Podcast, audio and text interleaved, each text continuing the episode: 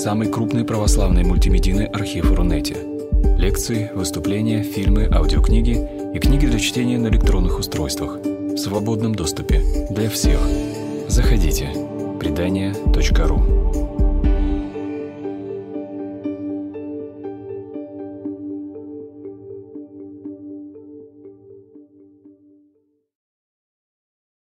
Я бесконечно рада всех приветствовать в пятницу вечером. А, тяжелый такой мартовский период. Но, с другой стороны, мы постараемся, чтобы нам сегодня было и в какой-то степени весело, и не то чтобы грустно, но, так скажем, духоподъемно, да, чтобы можно, потому что Шекспир дает а, поводы для совершенно разных ощущений, интерпретаций и так далее. А, представлюсь, меня зовут Солдаткина Нина Викторовна, я профессор кафедры русской литературы 20-21 веков Института филологии Московского педагогического государственного университета. Как вы слышите, Шекспир – это не моя научная специальность, это моя любовь, да, вот начиная с первого курса, да, и до сих пор она меня не отпускает. А я предлагаю вам разговор о Шекспире – в какой-то степени в тех координатах, которых, о которых, может быть, и говорят, и в то же время э, в тех координатах, которые, может быть, а, несколько неожиданны. В любом случае, еще энное количество лет назад наш замечательный профессор Игорь, Игорь Олегович Шайтанов говорил, что по-русски надо о Шекспире все писать заново, потому что дописано довольно много, да, но эпоха устаревает. Поэтому э, сегодня мы попытаемся погрузиться в Шекспира таким, каким он, может быть, видится нашему времени. Виделся своему времени и, может быть, видится нашему времени. А, безусловно, а, когда мы говорим о а, Шекспире, в первую очередь мы, как правило, вспоминаем про эпоху Возрождения. Да? А, вот та самая эпоха Возрождения, которая задала новую модель мира, которая сформулировала во многом близкие и понятные нам отношения к мирозданию, и э, которая э, задала, скажем так, сделала вообще в принципе возможным расцвет драматургии не только шекспировской, но и шекспировской в том числе. А, тут масса э, сложных и э, взаимосвязанных впечатлений. Ну, во-первых, э, действительно, возрождение, эпоха возрождения – это новая модель мира, в которой человек находится в самом центре мироздания. Да? То есть не Бог, как было в Средневековье, а человек. Тоже достаточно условно, но тем не менее. С другой стороны, мы понимаем, говоря о театре эпохи Возрождения, что э, он не был бы возможен без Э, складывание культуры городов да, и культуры э, массового зрителя эпохи а, нового времени. Да? То есть э, возрождение, новое время – это период, когда а, жители, да, крестьяне действительно начинают двигаться в города, в городах прибывает количество жителей, эти жителей надо каким-то образом развлекать, Читать они еще не все умеют, да, а театр – это зрелище, доступное очень многим. Более того, э, ну, у меня вот здесь на фотографии модель театра Глобуса, вот, а, собственно, шекспировского основного театра. А до театра Глобус существовал э, предыдущий театр Лебедь, а вообще до существования театров, в принципе, э, пьесы игрались в трактире. То есть вы понимаете, что на самом деле э, театрам эпохи Шекспира приходилось конкурировать с вот развлечениями такими, знаете, с боями с медведями, да, с трактирами, вот что-то такое. Поэтому эта и публика была несколько соответствующей. С другой стороны, если вы называете театр глобусом, да, вы подразумеваете, что театр – это модель мироздания. Да? А Гамлет э, артистам говорит, что вы зеркало для природы, mirror up to nature. Да? И в этом отношении э, вот этот самый э, театр действительно отражает собой модель Вселенной, пока еще узнаваемую трехчастную средневековую и в то же время уже несколько обновленную. Почему средневековую? Потому что а, этот театр состоит из трех частей. Сверху, вот там, где балкон, ну это понятно, небеса, именно оттуда спускаются всяческие языческие божества в шекспировской буре. а, оттуда а, может звучать да, какие-то голоса божеств, а, в любом случае это верхний ярус мироздания. Нижний ярус, подпол, это ад. Именно из подпола поднимается призрак отца Гамлета.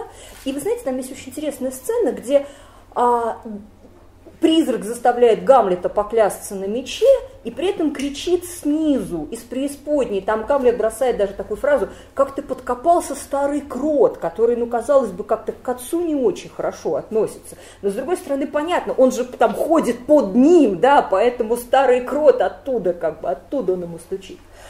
Понятно, что верхний и нижний ярус, они, конечно, очень главные, очень важные, да, но не главные. Центр, весь центр отведен человеку, да, человеческой вселенной. И поэтому действительно человеческая вселенная представляется тем центральным местом, в котором разыгрываются основные пьесы. А, действительно, театр «Глобус», да, театр «Жизнь», по, как говорит один из шекспировских персонажей, все женщины, мужчины в нем, весь мир театр, все женщины, мужчины в нем актеры, у всех своих выходы, уходы, и каждый не одну играет роль. А, дело в том, что когда в конце XVI а, века а, персонаж по имени Жан Меланхолик произносит эту фразу, она тоже уже воспринимается как сентенция достаточно заезженная. Ну и так понятно, да, что так вот все оно и происходит, и что действительно перед нами а, попытка воссоздать Вселенную. И э, она дает Шекспиру очень интересную модель, да, модель масочности, модель того, что все мы участвуем в некой большой великой игре, да, что называется вы в игре. А, безусловно, тут э, масса всего интересного с этой, с, с этой игрой возникает, в том числе и э, вопросы с а по каким правилам, да, по какому сценарию играется эта игра.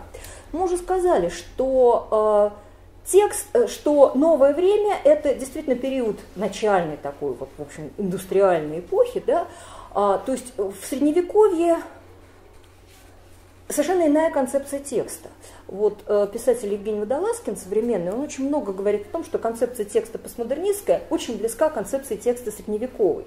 А в какой-то степени он прав, потому что мы помним, средневековые тексты, они написаны от руки, в них не так важен автор, как важен э, переписчик. Да? То есть не важно не кто передал, а что передано. Более того, эти тексты, они абсолютно цепочечно связаны с друг с другом. А, какие-то части э, переносятся, какие-то переписываются, какие-то дописываются. В общем, это такой некий единый бесконечный текст.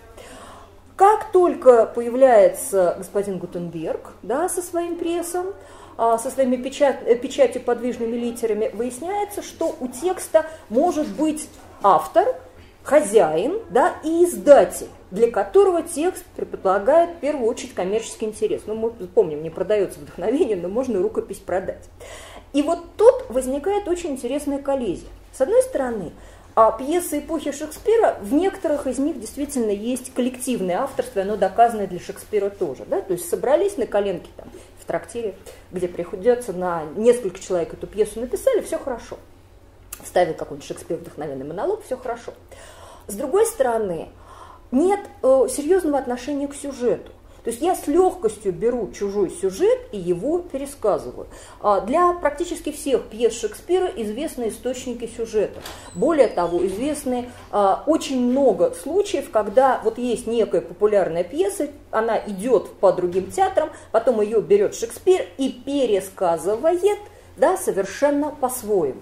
То есть это то, что в современных условиях, конечно, назвали бы плагиатом. Да? Но тогда она плагиатом не является, потому что, как пишут некоторые исследователи, ну вы понимаете, театр Шекспира это вот скорее современный кинематограф. Он действительно скорее современный кинематограф, потому что по уровню общения со зрителями это массовое, как бы он притворяется массовым искусством. Так вот, этот это, это, эти тексты, они образуют некие такие сознательные цепочки, когда вы берете чужой текст, и вы его пересказываете, и никаких, в общем, претензий авторских прав вам не, не существует. Но с другой стороны, и вот тут э, механизмы, конечно, очень похожие на современные, знаете, сериалы, когда, ну, мы понимаем, да, что мы смотрим популярный сериал в сети, бывает такое, да, и бывает на официальных сайтах, бывает не на официальных сайтах, как, как повезет.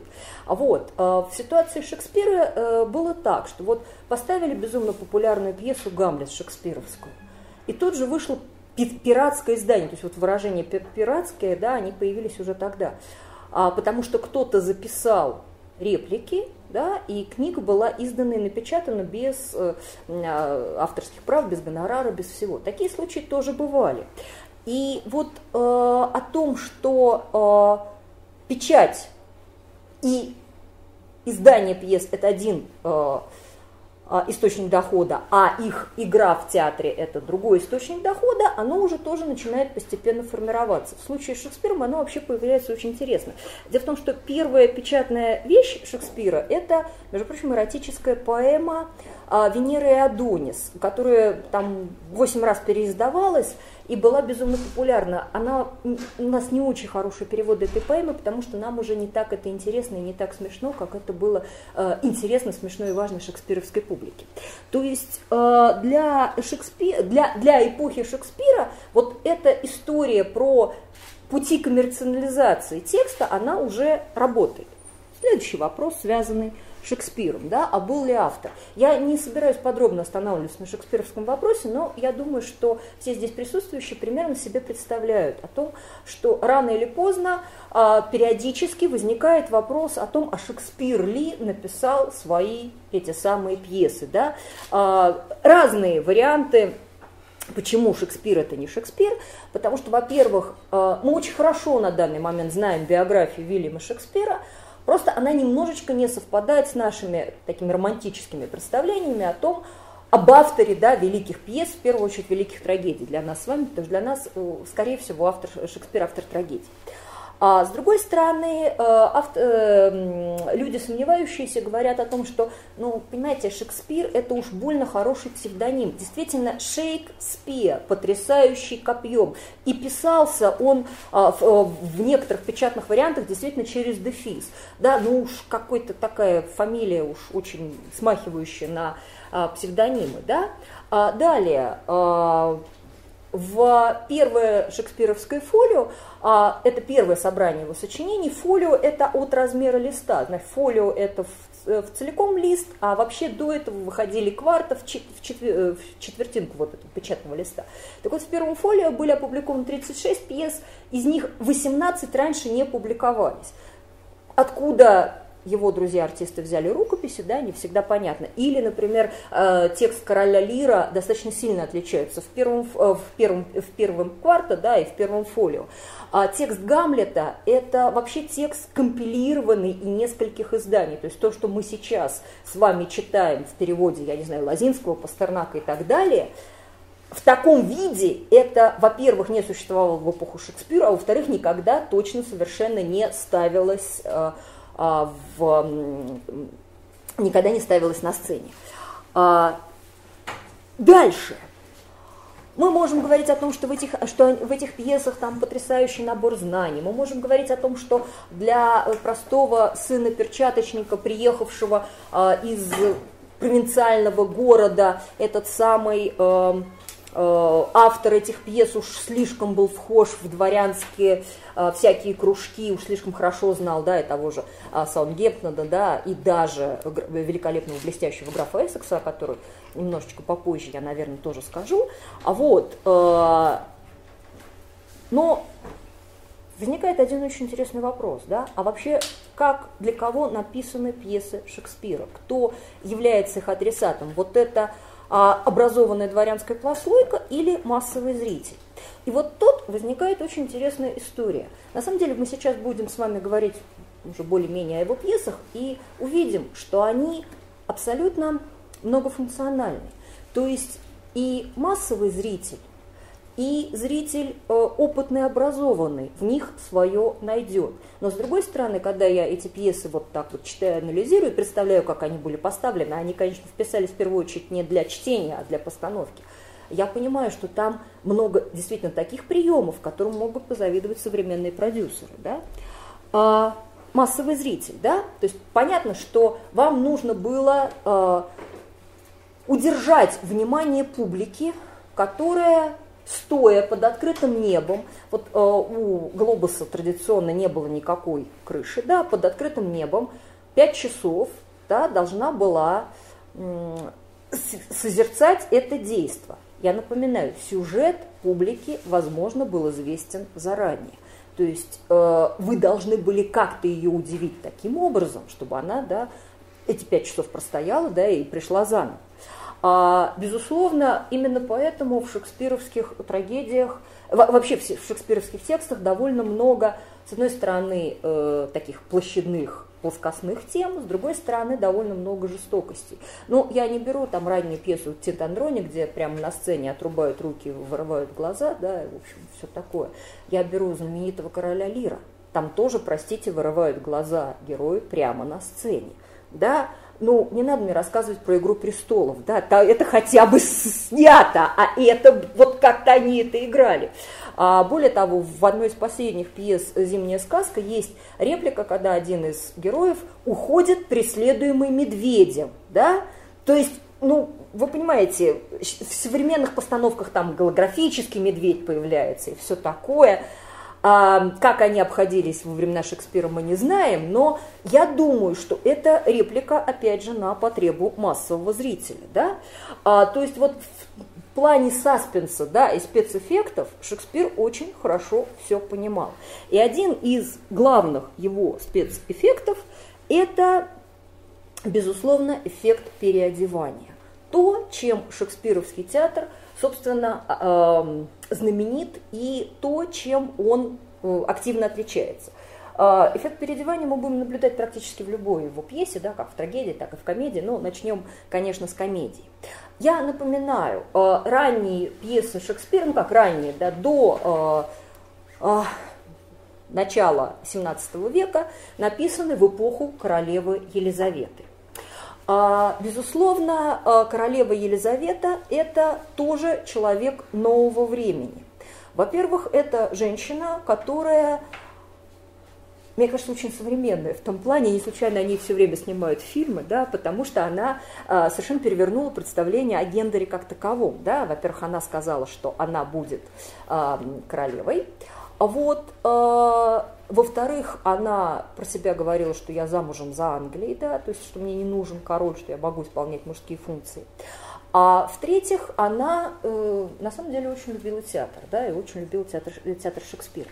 А, безусловно, говоря о э, образе королевы в шекспировских произведениях. Мы можем говорить очень о разных да, этих э, героинях, но мы э, все время э, должны помнить о том, что шекспировские, э, особенно комедии, исходят из представления о единой цепи бытия, о том, что на самом деле, вот как мы говорим, как в зеркале все друг в друге отражается, да, и что э, в основу э, человеческого существования э, лежит некая уравновешенность мужского и женского начала, да, природного, и косме... Э, хаотического, и космического и так далее. Ну, у меня тут на э, слайде знаменитый мем, да, когда э, Леонардо да Винчи превращается, бреется и превращается в свою, в свою же Мону Лизу, да, этот мем э, очень хорошо иллюстрирует представление о э, об андрогинности, да, о мысли о том, что на самом деле мир живет соединением мужского и женского начала, и одно без других существовать не может. В этом плане а, вспомним знаменитую комедию Шекспира «Сон в летнюю ночь». «Сон в летнюю ночь» – это история о… А, во-первых, это История очень шекспировская. В каком смысле? Во-первых, там действие происходит э, в Афинах. Это такой массовый привет античности. Мы помним, что Возрождение очень любит античность и очень большим интересом с этой самой античностью играет. А, во-вторых, э, уже в этой э, комедии сочетаются вот античные Афины и э, лес, который, конечно, похож на нормальный английский лес, потому что там живет король э, духов Аберон, королева фей Титания и добрый малый Пэк, такой вот добрый дух, там, добрый малый Робин. А, с другой стороны, одна в этой пьесе представлено любимое у Шекспира, я бы сказала, клиповое сознание, да, потому что есть несколько влюбленных пар, а, которые отражают вот тот самый, э, ту самую трехступенчатую систему мира. Первая пара – это Аберон и Титания, он король эльфов, она королева фей. А вторая пара – это Тезей, э, ну, античный герой, и бывшая королева амазонок, я подчеркиваю, королева амазонок, да, то есть женщина, как бы не нуждающаяся в мужской опеке, но тем не менее выходящая за него замуж Иполита, да, то есть гендер восстанавливается, две влюбленных пары э, и э, пара комическая Пирам и Физба, э, это вставной спектакль внутри сна в летнюю ночь, в котором ремесленники на потеху а, публики, чтобы порадовать публику, изображают вот эту грустную историю Пирама и Физбы. Ну, в истории все умерли, но чтобы вы представляли, это такая очень смешная, очень удачная пародия на Ромео и Джульетту, которую Шекспир написал за год до того. То есть он блестяще самопародирует сам же себя. И знающая публика, конечно, очень смеялась по этому поводу. Если вдруг вам доведется посмотреть «Сон в летнюю ночь» в постановке театра «Глобус» теперешнего, там э, вот эта сцена с Пирамом и Физбой, она сделана как пародия на постановку театра «Глобуса». Да? То есть вот эта двойная пародия там очень здорово представлена. Я не буду пересказывать подробный сюжет, я просто скажу, что этот, э, в основе сюжета путаница. А, молодые люди э, путают друг друга, да, то есть в любе, двое э, э, ухаживают за одной девушкой, э, а еще одна девушка оказывается неудел, и благодаря э, не, нерасторопности Пека а, который смазывает им глаза волшебным цветком, они меняют предмет своей любви, вместо Герми они вдруг все влюбляются в Елену, Елена на них обижается, то есть вот эта вот путаница а, в лесу а, говорит о дисбалансе мира, но самый главный дисбаланс – это э, Титания, который выходит из повиновения Аберона. И, собственно, вся эта история задумана Абероном для того, чтобы вернуть свою и уговорить слушаться свою жену. В этом отношении э, мы можем как угодно говорить, что он ведет себя неправильно, он заставляет ее а, влюбиться в человека со слиной головой, да, чтобы чего-то от нее там добиться, да, то есть он ее а, высмеивает таким образом. С одной стороны. С другой стороны, мы прекрасно понимаем, что вся эта история создана для чего? Для того, чтобы вернуть мир в нормальное состояние, где будет муж и жена, а, правитель и соправительница, да, где э, мир будет держаться, пока миром правит любовь. И вот эта мысль о том, что миром правит любовная гармония, да, которая отражается в любовных отношениях, она для шекспировских комедий очень важна.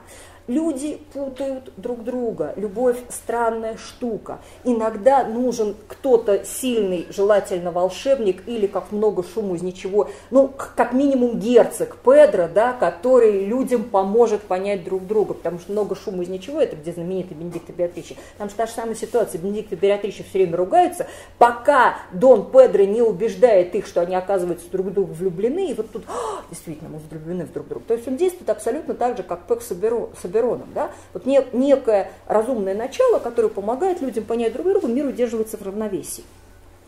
И в этом плане э, действительно шекспировские э, комедии, с одной стороны, со всеми этими переодеваниями, со всеми этими а, безумными приключениями, со всеми этими вставными новеллами, они как бы толкали зрителя к тому, что, посмотрите, все будет хорошо, да, то есть мир а, будет сотрясен, но потом путаница будет восстановлена.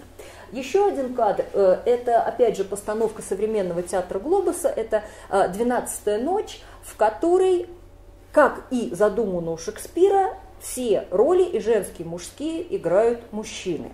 Э, постановка совершенно потрясающая, но вот тут вот двое прекрасных артистов, это Виола и Себастьян, а, я напоминаю, в 12 ночи брат э, и сестра-близнецы Виола и Себастьян в кораблекрушении разлучаются, и когда Виола оказывается на берегу, она понимает, что женщине очень сложно пробиться в мире мужчины, и она переодевается в своего брата Себастьяна. Из-за этого тоже возникает бесконечная путаница, которая в итоге разрешается. Да? То есть вот эта мысль о том, что переодевание – оно, с одной стороны, способствует путанице, а с другой стороны, для молодых героев оно, как правило, инициация. Да? То есть, переодеваясь в, друг, в чужой костюм, вы лучше познаете друг друга. Но это неправильное состояние. Когда инициация закончится, вы, э, мир должен вернуться обратно. Вот. И в данном случае я думаю, что мысль о том, что э, королева э, должна быть все-таки при короле, да, оно подсознательно где-то там а, у Шекспира а, присутствует. Ну или, по крайней мере, а, королева должна быть вместе с королем. Да? Вот это и есть а, единая цель бытия. А, это первое, да, любовь, направление. Второе направление, безусловно, власть. Да, тоже безумно интересная для публики история. А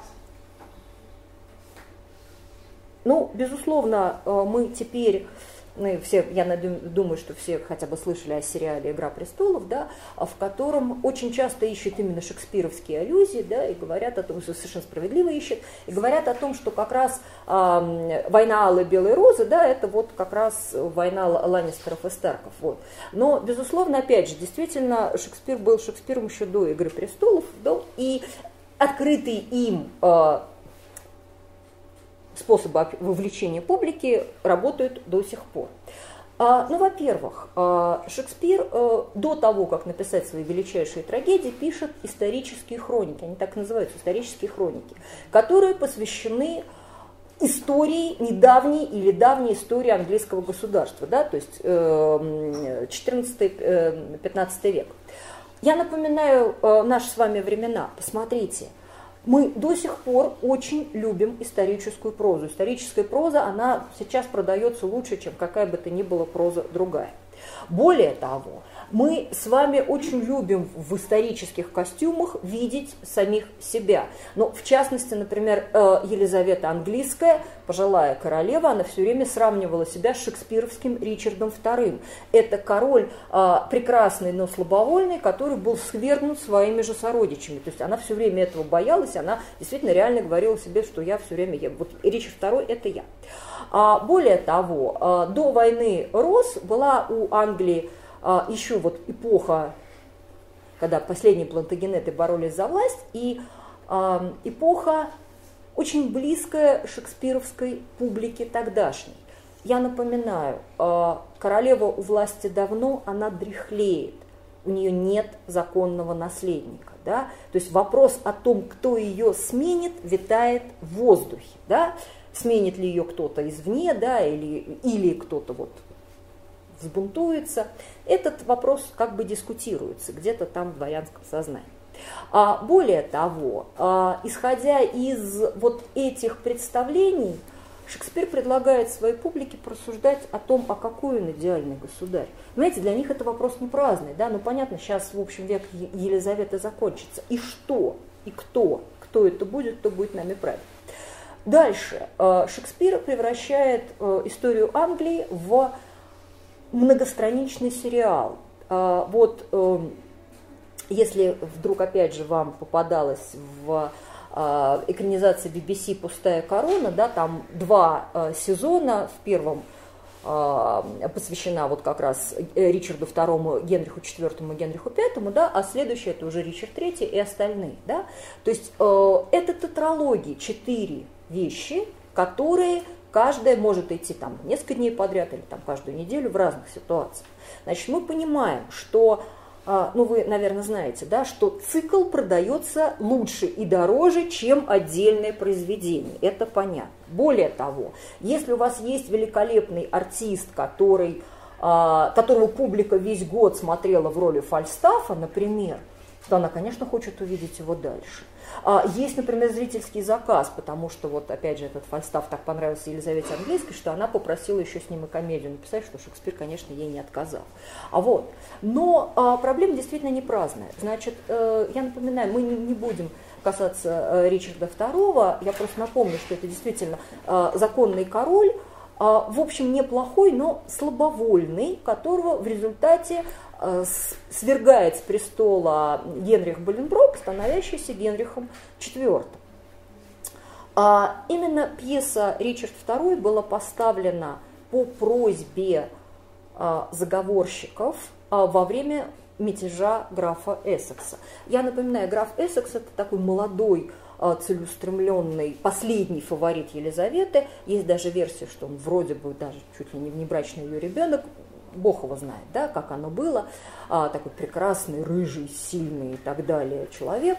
А, не очень удачливый, но э, пользующийся определенной дворянской поддержкой, да, и вот как раз в, на рубеже веков он пытается поднять бунт против э, Елизаветы, не понимает, кому он будет апеллировать, э, городски, к дворянству или к городским низам, по его просьбе э, артисты как раз ставят Ричарда II, за что им было отдельно заплачено, да, потому что пытаются мобилизовать народные массы. Ну, э, мятеж проваливается, и э, э, Эссекса казнят. А, но пока еще Шекспир не знает, что его казнят, да, он еще не знает, что с ним произойдет, но, очевидно, про а, вот этот вот, вот такую насильственную смену власти он размышляет. А, бог с ним, да, Генрих IV, он как бы а, решительный, сильный, прекрасный, а, незаконный, но сильный и волевой государь. И вот тут перед Шекспиром стоит естественный вопрос, да, что а, лучше во главе государства, насилие, то есть сила – или любовь, или какие-то другие ощущения.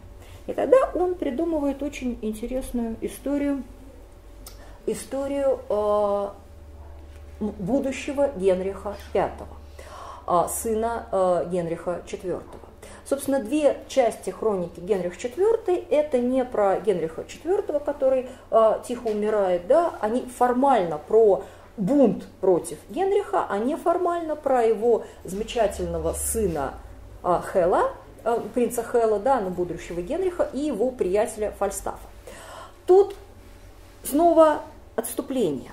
Дело в том, что э, новое время – это время блудного сына, вот того самого из притч, да, потому что роман нового времени, да, история нового времени, она как раз о том, как молодой герой говорит своим родителям, спасибо, а можно я пойду, да, посмотрю этот самый мир.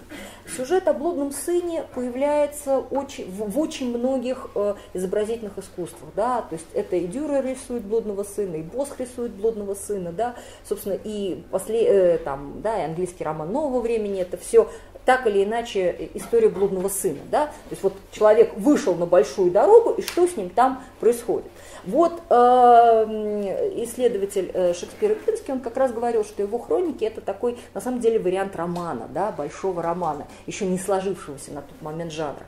Значит, принц Хелл, он такой совершенно идеальный блудный сын. Да? То есть пока у папы мятеж, и он думает, как удержать власть, что делает настоящий блудный сын? Он проводит время в кабаках. Ему там хорошо, здорово и весело. Да? Больше того, у него есть не просто собутыльники, у него есть как бы антипод, да? прекрасный э, рыцарь Фальстав. Да? Ну, рыцарь он в очень таком комическом варианте, значит, он огромный, да? вот это такое воплощенное тело, воплощенная натура. И э, на протяжении, особенно первой части Генриха IV, с этим фальстафом они проделывают, они там грабят, э, делают вид, что они грабят э, людей, да, они всячески развлекаются, больше того. Э, есть момент, когда э, принц Хэлла вызывают, э, наконец, во дворец, он, в общем, понимает, что, наверное, папа не в восторге от того, чем он занимается, как-то ему все это неловко, и тогда Фальстаф говорит, слушай, Хэл, давай мы сейчас с тобой разыграем, как вот ты придешь к отцу, а он будет на тебя ругаться, да, и они тут же организуют вот этот самый театр в театре. Я понимаю, что публика в диком восторге, ей покажут разговор короля с сыном, да, вот это святая святых.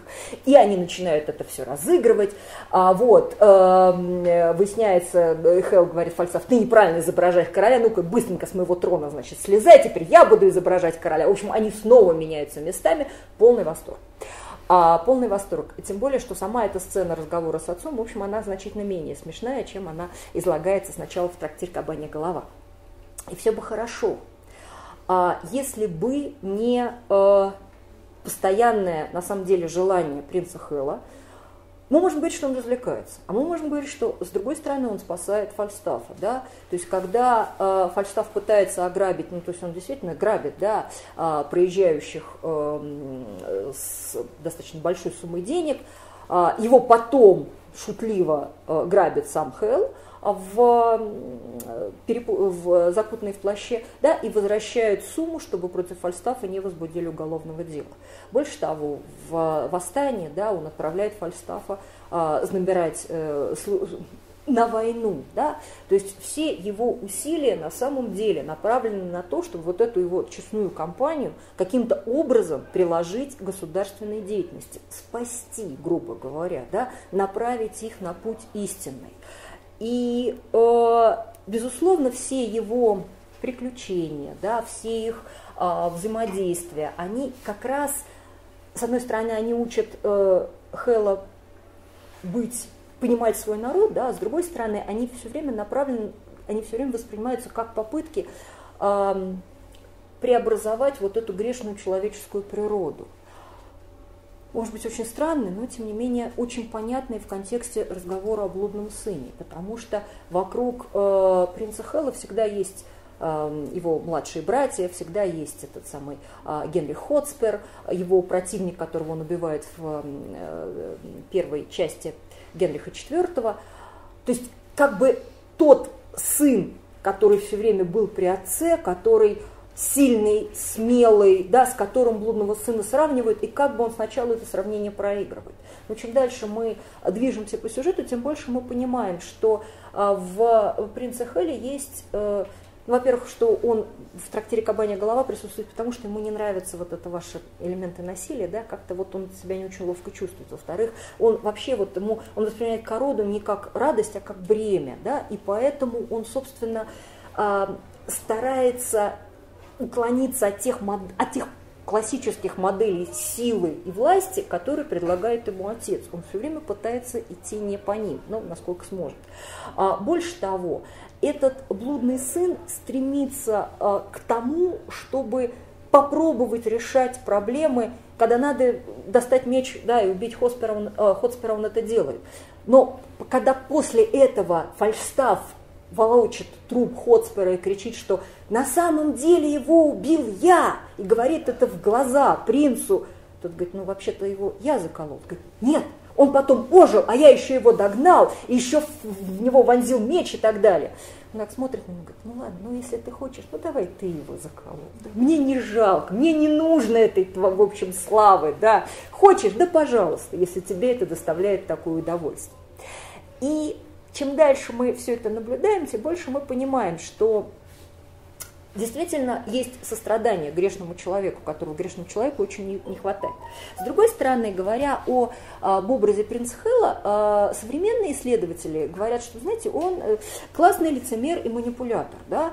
То есть, на самом деле, все это он придумал просто для того, чтобы хорошо развлечься, да? а когда ему понадобилось стать королем, хоп она, да, он снял свои лохмотья, да, и королем прекрасным остался. То есть в финале а, Генриха, а, второй части Генриха IV, когда отец умер, а как бы вот Генрих V уже вот коронован, к нему бросается Фальстав, что мой дорогой Юпитер, мой любимый принц, и теперь мой король. А тот ему так, заберите его, да, вот арестуйте, да, вот мне долго снился этот человек, да, и я тебя больше типа не знаю. Ну, как бы вот, да, да, то есть лицемерие. И дальше он становится великолепным королем, то есть до этого он просто всех сознательно обманывал. С одной стороны. С другой стороны, совершенно очевидно, что, э, да, и, кстати, недавний спектакль Линко, э, театра Линком э, «Фальстаф и принц Уэльский», он вот как раз эту историю и раскручивает, да, там у них э, Генрих V, вот блестящий лицемер и манипулятор. Но представляется, что тут ситуация несколько сложнее, потому что э, Хелл выскакивает из вот под этого плаща блудного сына, да, чтобы стать действительно идеальным государем в том смысле, что он умеет и силой, и любовью. А Фальстаф, когда Фальстафу рассказывают о том, что Генрих IV умер, теперь твой Хэл стал королем, там потрясающая фраза. Он говорит, ты знаешь, твой нежнейший ягненок теперь король, да, эм, ну вы понимаете, что нежней, э, твой нежный ягненок, да, там по-английски, э, ну в общем, лэмп, да, который и ягненок, и в то же время агнец, да, то есть это мы тоже имеем в виду. Больше того, этот нежнейший ягненок, который становится королем, он действительно становится э, королем очень как бы таким праведным и интересным. Он э, в нем есть все для того, чтобы стать национальным героем, каким он... Э, да, и Фальстафу при расставании он говорит не просто «пойди от меня прочь, я тебя не знаю». Он говорит так, если ты услышишь, что у меня вновь попойки, вот тогда прежним приходи, да, я буду тебе рад. А если ты изменишься к лучшему, я с удовольствием тебя приму. Да, то есть э, вот эту идею духовного роста, как ни странно, она очень здорово представлена да, и в фигуре Фальстафа, и в фигуре э, принца Хэлла. Дальше следующая, э, последняя часть трилогии, это Генрих V. Ну, сразу вам хочу сказать, что по-русски Генрих V это не, э, практически нет хороших переводов, потому что э, мы вообще не очень понимаем, про что это, да, но это какая-то столетняя война, да, нам это все чуждо, да, идеальный король, вот. А англичане от этой вещи просто тащатся, то есть у них они периодически снимают эм, Генриха Пятого, для них, ну, вот представляете, да, Генриха Пятого играл сэр, сэр Лоуренс Оливье, Генриха Пятого играл Кеннет Брана, да, еще до того, как его сыграл любимец публики Том Хиддлстон, да, и так далее. То есть для них это вот э, национальная духоподъемная вещь, оттуда монологи учат в школе, школе, как ну, мы учим Бородино. Да? Чтобы вы себе представили, в четвертом сезоне Шерлока, а Шерлок, конечно, вот а, а, гениальный блудный сын, да, вот вы посмотрите, там же старший прекрасный, значит, э, э, старший сын праведный, да, а младший вот тот самый этот английский блудный сын, классический. А, так вот он цитирует, так ринемся же э, дружно, э, дружно мы в пролом, это монолог Генриха Петрова при взятии Гафлера. А вот, то есть это все внутри их культуры, так оно и существует. Так вот, э, Генрих V, он действительно идеальный государь в том смысле, что э, если он то есть он, он сознательно проверяет, чтобы пленных не обижали, чтобы их не притесняли, чтобы вот силой воли. И когда э, они, э, э собственно, в центре там, битвы при Азенкуре, э, одна из ярких битв Столетней войны, которая была выиграна английскими лучниками против превосходящего числа французских рыцарей, э, он все время поручает себя милости Божией, когда они выигрывают эту битву, он очень строго говорит, граждане, не хвастайтесь, это не мы победили, это Бог победил. И на протяжении всего повествования он представлен действительно как человек глубоко верующий, да, как пронизанный вот, а, идеей веры. Да, то есть он считает себя тем самым благородным королем, который восстанавливает а, правду. А, там есть еще прекрасный эпизод, но он же без переодевания, в общем, не может. А когда перед битвой перед Зинкурией, он обходит а, посты своих солдат, пытается поднять их боевой дух, да, ссорится с одним из них, тот его не узнает, да, потом, наконец, все узнает, э, вызывает его на дуэль, да, потом, значит, выясняется, что это был король, король, в общем. А, так, милостиво похло, э, хлопает по плечу солдата и говорит, это все будет хорошо, да, вот тебе перчатка полная золота, да, все хорошо. А вот эта вот история э, Генриха V, который э, в сокрытом образе про, проходит между постами своих, своих же солдат, да, и говорит э, о том, что я мог, то есть я мог бы заплатить за себя выкуп, да, и уехать в Англию, вас всех бросить, но я этого сознательно не делаю, ваша судьба, моя судьба и наоборот. Это, конечно, образ, опять же, хотите идеального государя, да, хотите, ну вот, Арагорна, да, вот, вот тут вот мне кажется, что совершенно очевидно, когда вы э, рассуждаете о Толкиновском Арагорне, да, что его литературный предшественник, это, конечно, Генрих V. И в этом плане, может быть, вам доводилось читать интервью Джорджа Мартина, который так издевательски спрашивал, а вот что бы делал благородный государь Арагорн, да, после того, как он а, победил, да, в войне э, Всевлада, да, в войне Всевлада, что бы он делал с орками, да, и со всеми остальными. И когда читаешь Шекспира, то ответ на самом деле очевиден, да, он делал бы то, что, делал, что в общем делал Генрих V. Те, кто хочет жить по его законам, остались бы жить, да, те, кто судил бы, да, э, те, кто не виновен в преступлениях, остались бы жить. Ну, а с теми, кто виновен и не хочет жить по его законам, поступил бы, соответственно, их проступком. Тут, мне кажется, все совершенно очевидно. И вот э, буквально до а, перед самым эссексовским мятежом вот этот готовый образ идеального государя был Шекспиром создан. Все было здорово, все было замечательно. А потом мятеж, все рушится, и идеальный государь не просматривается на перепутье.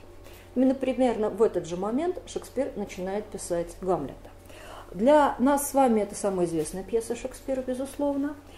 И говоря о Гамлете, мы, э, конечно, э, наверное, не воспринимаем ее так, как воспринимал ее сам Шекспир. А, безусловно, а, между принцем, между Генрихом V, да, принцем Хеллом и принцем Гамлетом очень много общего.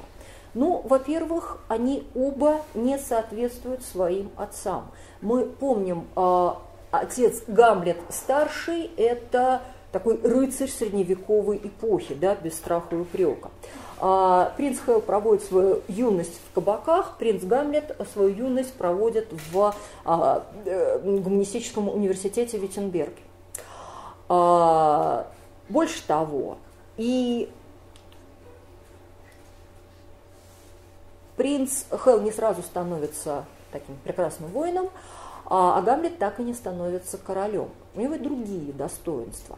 А, у Гамлет, э, Гамлета любит простой народ, это неоднократно подчеркивается в пьесе, а потом, как выясняется, когда надо э, иметь дело с артистами и поговорить с ними, а, достаточно э, предложить им сыграть пьесу при дворе короля, он чудесно находит с ними общий язык.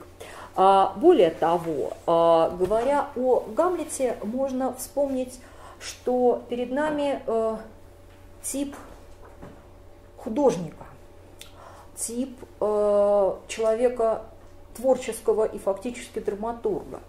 Я напоминаю, значит, э, внезапно умирает отец Гамлета, а пока он едет из Виттенберга обратно в Данию, а, трон узурпирует его дядя, который женится на его матери – и приходит призрак э, его отца, который ему рассказывает, что, извини, сыночек, меня отравили, да, надо с этим что-то делать, да, вот нехорошо получилось. Он произносит патетический монолог, что век вывихнут, о жалкий жребий, мой век должен справить я своей рукой, Зрители прекрасно знают, что перед ними трагедия мести. Это отдельный жанр, да, очень такой, я бы сказала, популярный, да, то что, в чем трагедия мести? Вы все знаете, что мститель, э, протагонист должен отомстить.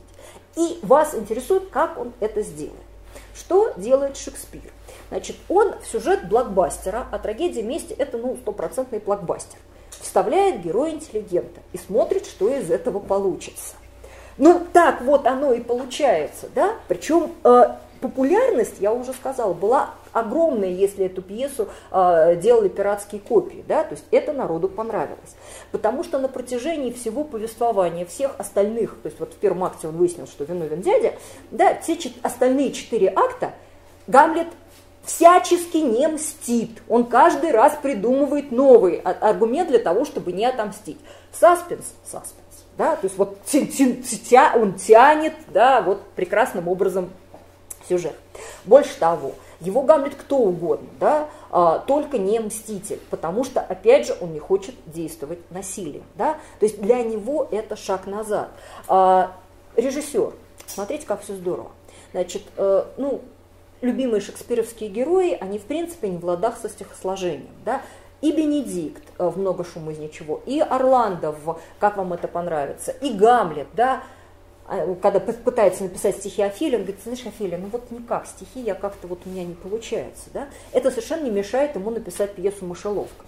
Больше того, а, в, когда он пишет пьесу «Мышеловка», он выступает не как воин, а как библейский пророк.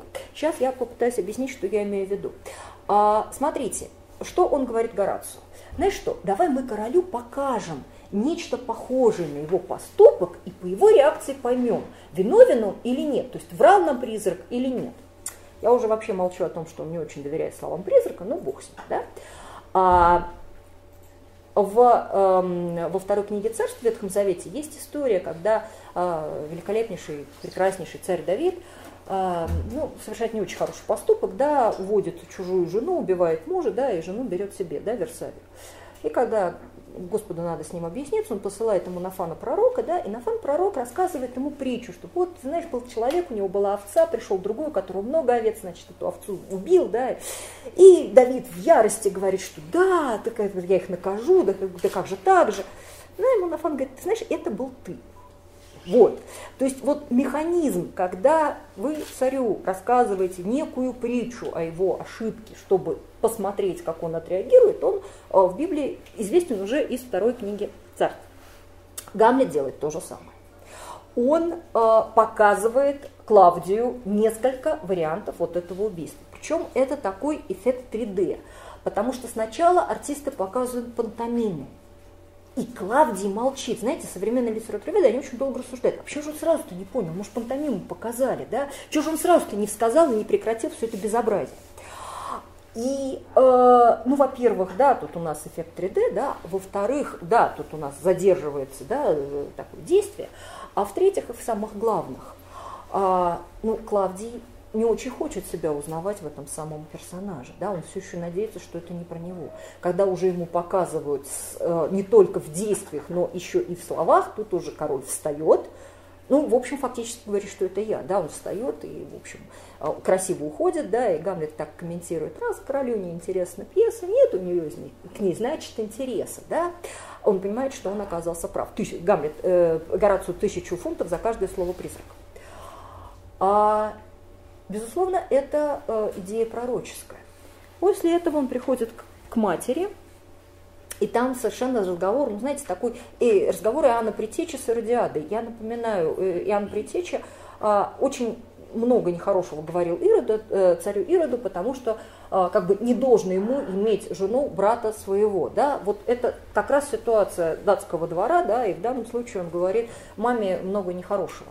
Больше того, он там, сейчас, наверное, да, а, вот это самое минуту а, не тешьтесь мысли больше, все не Настя, не вашим повелением, а во мне. Такая мать затянет рану корка, скрытый гной вас выйдет изнутри. Знаете, в Евангелии есть образ повапленного гроба, да, который сверху как бы вот закрашенный, да, а внутри там все гниет. Вот это то самое. Да?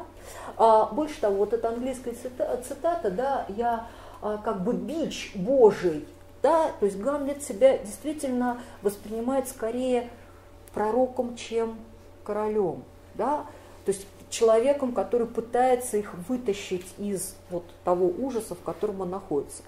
Но он, конечно, не святой, да, попутно он убивает отца Афилии, да.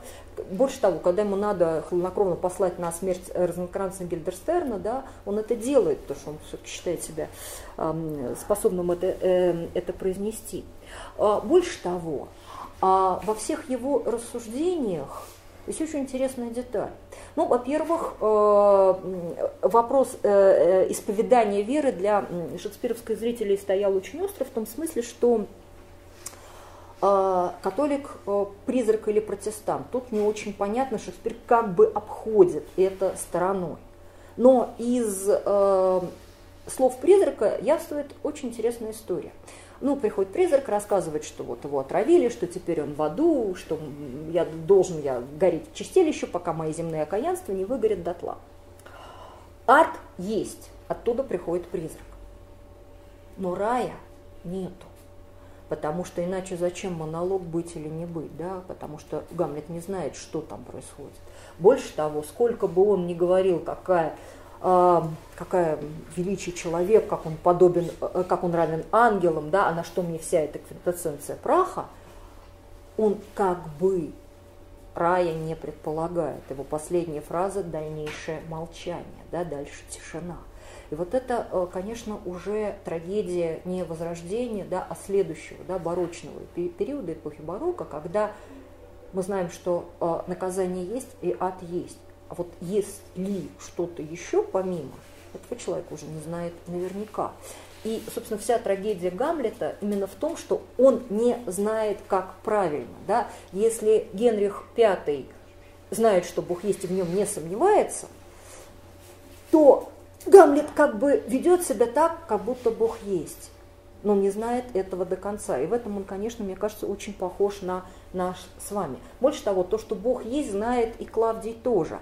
А, конечно, Клавдий это не просто там Ирод, да, и так далее, хотя там есть там фраза про переродить Ирода. Конечно, Клавдий это Каин, я напоминаю, это первый убийца, тот самый, который убил своего брата Адама. А, выясняется это буквально в первом же монологе Клавдия, когда это у меня другой монолог, да, когда а, э, Клавдий видит Гамлета всего в черном, ну мы знаем, да, черный принц, Гамлет, и он говорит, «Э, дорогой Гамлет, да что ты такой сумрачный? Ну ты же помнишь, что когда-то э, человек, взглянув на первый труп, сказал, так быть должно, вот оно умирает, а потом возвращается. Тут мы все прекрасно понимаем, на минуточку, первый труп, труп Авеля, и так не должно было быть ни в коем разе, вот никогда. Когда ему Гамлет все это показал, король выходит, бросается на колени, да, и вот, собственно, удушен враг злодейства моего, на мне печать древнейшего проклятия, убийство брата, да, то есть он э, действительно воспринимает себя Каином, надеется покаяться, покаяться не получается, Гамлет застает его на молитве и говорит, нет. Вот тут он вспоминает, что рай есть, да, и говорит, нет, если я его сейчас убью, он отправится в рай, извините. Я вообще не хочу его убивать. Можно я его убивать не буду, да? Вот, и опять уходит. А, кстати, а, был спектакль эм, Грегори Дурана, где а, Гамлета играл Дэвид Теннант. Так э, Дуран вообще вот в тот момент, когда Гамлет так заносит кинжал и говорит «убью сейчас», объявил антракт как будто есть какие-то зрители в Англии, да, которые не знают, что будет дальше. Да? Ну, вот он разделил буквально эту реплику, ну, саспенс же, да, прекрасный. Причем я уж не говорю о том, что э, Дэвин Теннант, э, простите, ходил с настоящим человеческим черепом по этой сцене, да. Причем он говорит, что сначала мне не сказали, а потом сказали, что череп настоящий. Ну, это ощущение, конечно, специфические, да, что это не муляж. Ну, в общем, то есть вот современные, конечно, постановки, они провоцируют и артистов, и и так далее. Так вот, мы знаем, он его не убил, да, и, и по, по, пошел дальше четвертый акт. А, смотрите, Шекспир, даже ставя в, во главу угла философа, он постоянно разговаривает с массовым зрителем то он ему показал театр в театре, то он ему показал несостоявшееся убийство, то он ему постоянно показывает всяческие интересные штуки, которые позволяют его держать его внимание и действительно гадать, ну он его убьет или не убьет. Да? Мы же знаем, что должен, когда. А Гамлет по-прежнему пророк. Он возвращается в Англию, да, его везут, э, его везут в Англию, возвращается в Данию, он голым высажен на, на берег вашего королевства, пишет он королю, ну вот голый человек на голой земле, да, он возвращается, зная, что король его убьет, там вариантов больше нет.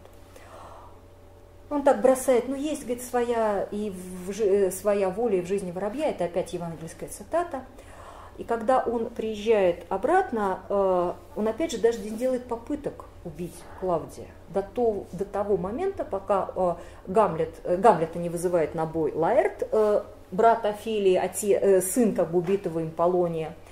Они бьются. Тут опять же сцена очень театральная, потому что Лаэрт отравил острие рапиры, а Гамлет бьется как бы тренировочный бой, а Лаэрт бьется настоящим причем он ранит Гамлета, потом они меняются рампирами, Гамлет ранит Лаэрта, да, то есть это тоже очень, конечно, зрелищная история. Вот только тогда, когда Лаэрт, э, умирая, говорит ему, ты отравлен, а ты сейчас умрешь, то есть уже будучи убитым фактически, только тогда Гамлет убивает Клавдия. Вот уже перейдя как бы вот эту а, грань между жизнью и смертью. Только тогда ему Шекспир позволил это сделать. И опять же, то есть все, гора трупов, и тут приходит единственный кандидат на роль идеального государя, принц Фортенбрас, который отказался от мести, который, ну, вот тот самый Генрих V, да, только вот датского производства, да, и который говорит, все, мы тут, значит, вот у нас тут будет город-сад, сейчас мы тут все уберем сцену, да, и все будет хорошо. Э, больше того, принц из-за моря придет в Макбете, да, то есть вот эта мысль о, хотите сказать, о короле Артуре, который когда-нибудь проснется и придет заново, да, или, я не знаю, о Господе Боге, который когда-нибудь спустится на землю, да, и построит нам тут Новый Иерусалим, она очень часто в шекспировских пьесах встречается, потому что больше неоткуда взять идеального государя. А тема власти продолжается у Шекспира в еще одной известнейшей ее, его трагедии «Король Лир». Вы знаете, говоря о короле Лире, ну вот, например, тот же уже упоминаемый Мюпинский, он вообще говорит, что это как бы самая прекрасная трагедия Шекспира.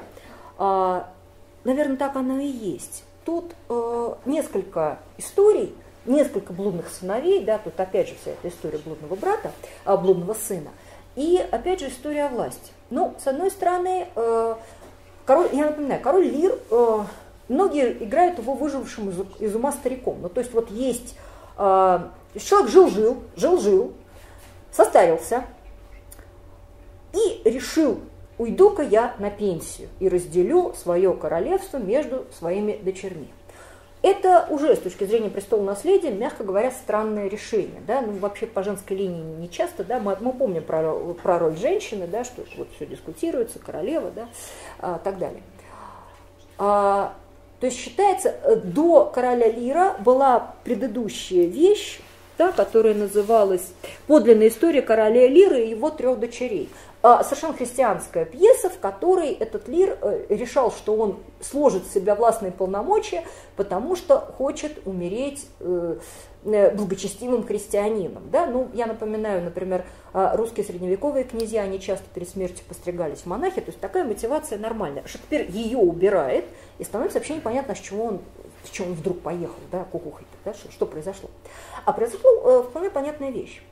А, каждый э, государь, Алир, ну, очевидно, государь был жесткий. Он же хочет, чтобы его любили. Он на самом деле хочет не просто, чтобы его боялись, да, а чтобы его любили. Вот он как говорит, доченьки, я вам отдам ну, государство, а вы мне расскажите, как вы меня за это будете любить. Тоже, опять же, понятная логика. А, любить меня просто так нельзя, да, то есть я, я вам что-то подаю, а вы мне рассказываете, как вы меня любите. Дочки начинают любить его безумно, и вот старшая дочь ему рассказывает, как она его любит, да, средняя дочь ему рассказывает, как она его любит. И стоит младшая дочь Корделия, которая, опять же, выполняет функции пророка. Потому что чем дальше она это слушает, тем больше она, во-первых, знает, что они его не любят, во-вторых, она понимает, что папа так дел, так дел не пойдет. Когда он ей говорит, а она его любимая дочь, да, он ждет, что вот ну, сейчас, сейчас, да, вот, Кордели, что, что ты мне скажешь, она говорит, а ты знаешь, пап, ничего. Знаешь, он говорит, знаменитая английская фраза, из ничего не выйдет ничего. Она говорит, знаешь, папа, ну я тебя любила, потому что я твоя дочка. Сейчас я выйду замуж и буду любить мужа, да, это нормально. Происходит дикий а, скандал, а, он запрещает, да, он, э, э, он выгоняет дочь, э, ну, она блудная, блудная дочь, а Кент придворный пытается ее защитить, он там бросает «не вставай между драконом и яростью его», да, и вот эта история испытания любви, да, то есть дочерей он испытывает властью, а самого себя он испытывает любовью. И Лир это такой это действительно сюжет об Иове, да, мы помним, что э, в основе сюжета Иова, да, это сюжет испытания. Вот у человека есть все, посмотри, каким он останется, когда ты все у него заберешь. Лир постепенно теряет все, да, то есть пос, э, э, вот у него, да, то есть постепенно у него забирают стражу, потом э, свиту, да, и в результате его обезумевшего выгоняют в бурю, вот под, под эту самую бурю. А, он очень много цитирует священное писание. Именно в этот период был а, произведен перевод Библии короля Иакова, да, и когда вот эту бурю он смотрит на небеса и говорит, что, что есть человек, что ты помнишь его, да, но это фактически дословная цитата из соответствующего псалма. А, то есть он, опять же, оказывается вот голый человек на голой земле. Он устраивает, э, мы уже понимаем, театр в театре это любим, излюбленная сцена, да, он устраивает суд над дочерьми, да, и так далее. А, это одна история, да?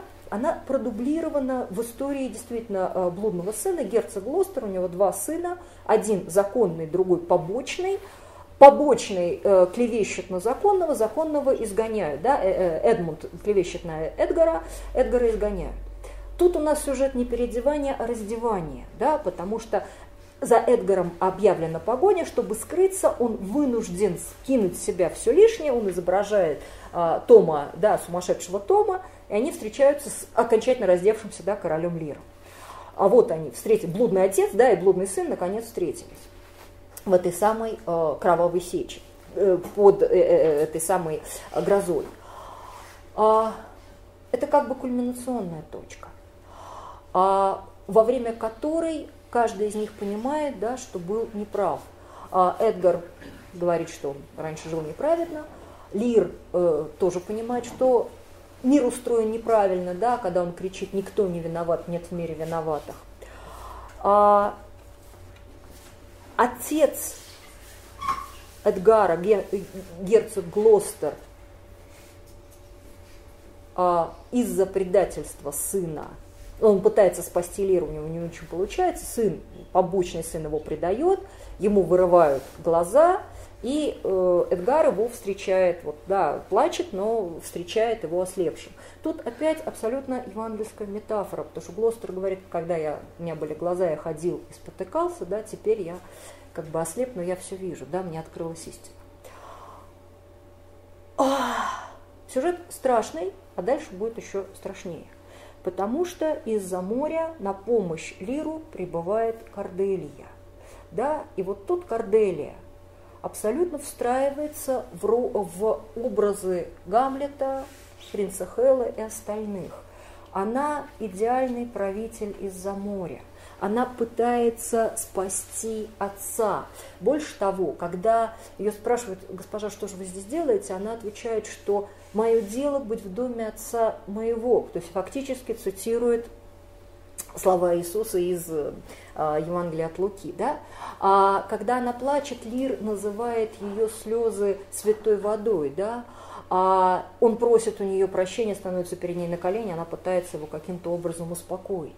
Больше того, она саму себя считает вот тем самым идеальным государем, который сейчас, а, она вышла замуж за французского короля, он взял ее беспреданниц, который сейчас восстановит мир на земле. Все было бы хорошо бы, но не было, да, как теперь говорят.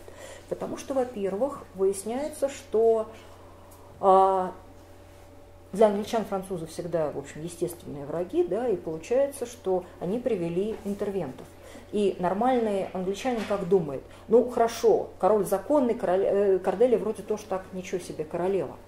Но они-то французы, да, а я-то англичанин, а у англичан там совершенно явно незаконные страшные Реганы сгонорили, еще и Эдмунд, да, из которого первые две дочери Лира перебесили, просто взбесились, да, и все хотят значит, выйти за него замуж, да, только дайте, а, несмотря на наличие, да, отсутствие мужей. И вот эта ситуация, она абсолютно нерешаемая. И Шекспир понимает, что она нерешаемая. Да? То есть трагедия в том, что истинному королю или истинной королеве в этом мире абсолютно не находится места. А на поединке Эдгар убивает Эдмунда, да, как бы вот возвращает дар, а, а, восстанавливает хоть как-то справедливость, но за это время Корделию, которая попадает в плен, да, то есть э, разыгрывается битва, да, и э, Корделия с войсками ее проигрывает. Она попадает в плен, Лир попадает в плен. Да, то есть никакого Зинкура не происходит. Добро не побеждает и не может победить. А, э, Корделию удавили в тюрьме, да, Лир убил э, того человека, который убил его дочку, да, и он с трупом э, Кордели на руках выходит вот в последнюю сцену. Сцена душераздирающая, она в разных вариантах. В первом варианте он просто э, кричит и плачет, во втором варианте ему вдруг кажется, что ее губы двину, дви, движутся, то есть как бы она воскресла. И он с этой надеждой умирает, но мы знаем, что она не воскресла. Да? И как бы стоят вот это герцог Албанский, да, и Эдгар, и думают, что вот нам теперь все это, значит, красоту, все это разгребать каким-то образом. А больше того, а, судьба, Офе, э, судьба Кордели, она вообще очень страшная, в том смысле, что когда э, Лир выходит с Корделией на руках, он вообще говорит, «О my poor fool», да, моя бедная глупышка. Ну, глупышка это очень ласковый перевод, моя дурочка, да, а, и вот по поводу этого My Pop Full написаны, я не знаю, тома критики. Потому что, ну, почему? Почему он называет ее дураком? Да? А, есть одна очень интересная теория, что а, Лира и Корделию играл один и тот же артист, потому что в тех сценах, где э, э, не Лира, Шута и Корделию, фу, Шута, Фула, да, Фул, играл один и тот же артист, потому что в сценах, где есть Корделия, нет Шута, в сценах, где есть Шут, нет Корделии. Больше того, а, там в вот эту сцену в бурю, после которой Корделия появится, вот шут есть, и он дальше просто пропадает. А, я видела интерпретацию, что а, в «Безумии» Лир самого убил, да, потому что иначе непонятно, куда он делся. Но с другой стороны, и мы понимаем, что шекспировский театр, вообще шекспировская драматургия, она живет совмещением жанров, да, смешиванием жанров он это делает постоянно. И для него Корделия, она, конечно, юродивая, как и Гамлет, как в чем-то и постоянно переодевающийся принц Хелл, да, вот переодевание – это знак юродивости, да, то есть знак той власти, которую люди не принимают и не хотят принять, да, вот это фул в данном случае, то есть есть версия, что он принимает ее за шута, да, и говорит мой бедный шут, да, вот так. а вторая версия, что это фул не вот фул не глуп, дурак, идиот, да, а именно глупец вот в том самом высшем смысле. А, в том самом, в котором You're a Fool Jesus да, когда из э, оперы Jesus Christ Суперстар, в том самом варианте Фол, в котором Нозен Фол Джон Сноу, да, то есть вот, вот э, как бы то, а, та праведность, которая миром не принимается, да, как один из вариантов. И вот тут э, судьба как бы мира и судьба праведности оказывается очень-очень-очень грустной. Настолько грустной, что в период эпохи классицизма а, короля Лира переписывали. Ну, сейчас масса всяких интерпретаций, но тогда переписывали так, то есть Корделия оставалась жива и выходила замуж за Эдгара, да, то есть такие вот, ну, ну, ну, ну, хоть как-то же надо восстановить вообще страну, да, вот как- как-то надо что-то с этим делать, что-то с этим найти. Вот, и смотрите, как у нас получается, что а, вот эти размышления, шекспировские размышления о о природе власти в женском обличии, в мужском обличии, да, о природе истинного короля, да, они очень здорово накладываются, во-первых, на э, окружающую его ситуацию, да, а во-вторых, они здорово накладываются на, в принципе, на всю нашу жизнь, да, а во-вторых, они э, позволяют ему все время играть с амплуа, да, и все время эти амплуа переосмыслять. Так, э, ну, это просто такой э, слайд, э, который говорит о том, что вот шекспировский вариант истории братьев, да, и вообще блудного сына, он э, очень известный в английской литературе. Дальше я так вот просто перечисляла, да, везде, где вот эта история э, блудного брата, да, и брата праведного, который в результате потом оказывается не совсем таким праведным, да, где она в, в английской литературе, это список неполный, вот, и э, совершенно очевидно, что вариантов может быть еще. Да, кстати, если Корделия блудная дочь, то когда Лира опускается перед ней на колени, это, конечно, перевернутая сцена прощания, прощения отца и блудного сына. Да? То есть Шекспир, опять же, остается уверен в себе, он берет известный сюжет и переворачивает. Тут возникает вопрос, насколько его зрители понимали вот э, эти самые архетипы. Люди, они были подкованные, я думаю, что они понимали да, что для них вот эта игра с известными сюжетами, да, с прямыми цитатами из Евангелия, она тоже была безумно интересна. Так, сейчас мы вот, наверное, вот так. Чтобы мне нормально уложиться, да, и чтобы все было хорошо. А, значит, а, линия волшебника, да, и идеального государя вот еще немножечко, буквально несколько слов. Линия волшебника и идеального государя. Помните, у нас был волшебник Аберон и идеальный государь. А, продолжается им в еще нескольких пьесах. Про пьесу «Мера за меру» говорить не буду. Она примерно в то же самое время, что «Король Лир» написана, и она она не трагедия, она опять же у нас очень мало известна. Мера за меру это опять же евангельская цитата, там тоже масса всяких переодеваний. Главный герой герцог, который э, э, который э, оставляет после себя наместника, наместник творит злые дела, потом герцог приходит и наводит правосудие, а, восстанавливает мир. А, ну, очевидно, там этот евангельский подтекст, он э, очевиден. Больше того, вот эта тема самозванца и восстановленного правосудия, она оказалась настолько актуальной, что а, эту пьесу э, перевел в виде поэмы Анжела Пушкин, да, который тоже теме самозванства воинственного государя был очень привержен. Вот. А э, вспомним мы пьесу «Буря», как бы последнюю шекспировскую пьесу, в которой тоже действует главный герой-волшебник. В ней э, волшебник Проспера. В ней все предыдущие темы просто сходятся и соединяются. Значит, волшебник Проспера, его изгоняет брат Антонио из э, э, Милана, да, э, из его герцогства и отправляет на остров. Э, значит, мы видим тут вот это соперничество братьев. Э, Проспера интеллигент, да, ну, по крайней мере, он много читает книг, это его основная проблема. А на острове э, он сталкивается с двумя полуволшебными существами. Один из них символизирует собой э, природу э, не, неорганизованную, это Калибан, ну, многие возводят это имя к, к каннибалу, да, то есть к, к дикому первобытному ощущению, да, а второй э, волшеб, полуволшебное существо – это дух воздуха Ариэль. Ну, если мы вспомним Толкина, то, конечно, Проспер – это Гендальф своим жезлом, да, Ариэль – это эльфы, а Калибан – это, значит, орки. Ну, они совершенно однозначно так они и трактуются. А, буря, которую устроил Проспера с тем, чтобы а, его брат с компанией попали на его остров, и он получил возможность не отомстить им, а их изобличить улучшить их души, скажем так. А с помощью Ариэля ему это удается. А в финале брат просит прощения, да, Гер, э, Проспера возвраща, должен вернуться на, э, в свое герцогство, он отпускает Ариэля на свободу э, и ломает вот этот самый свой волшебный жезл. Многие говорят о том, что это как бы пьеса прощания с творчеством, да, потому что а, Проспера, э, ну, во многом маг и волшебник, подобный драматургу как таковому.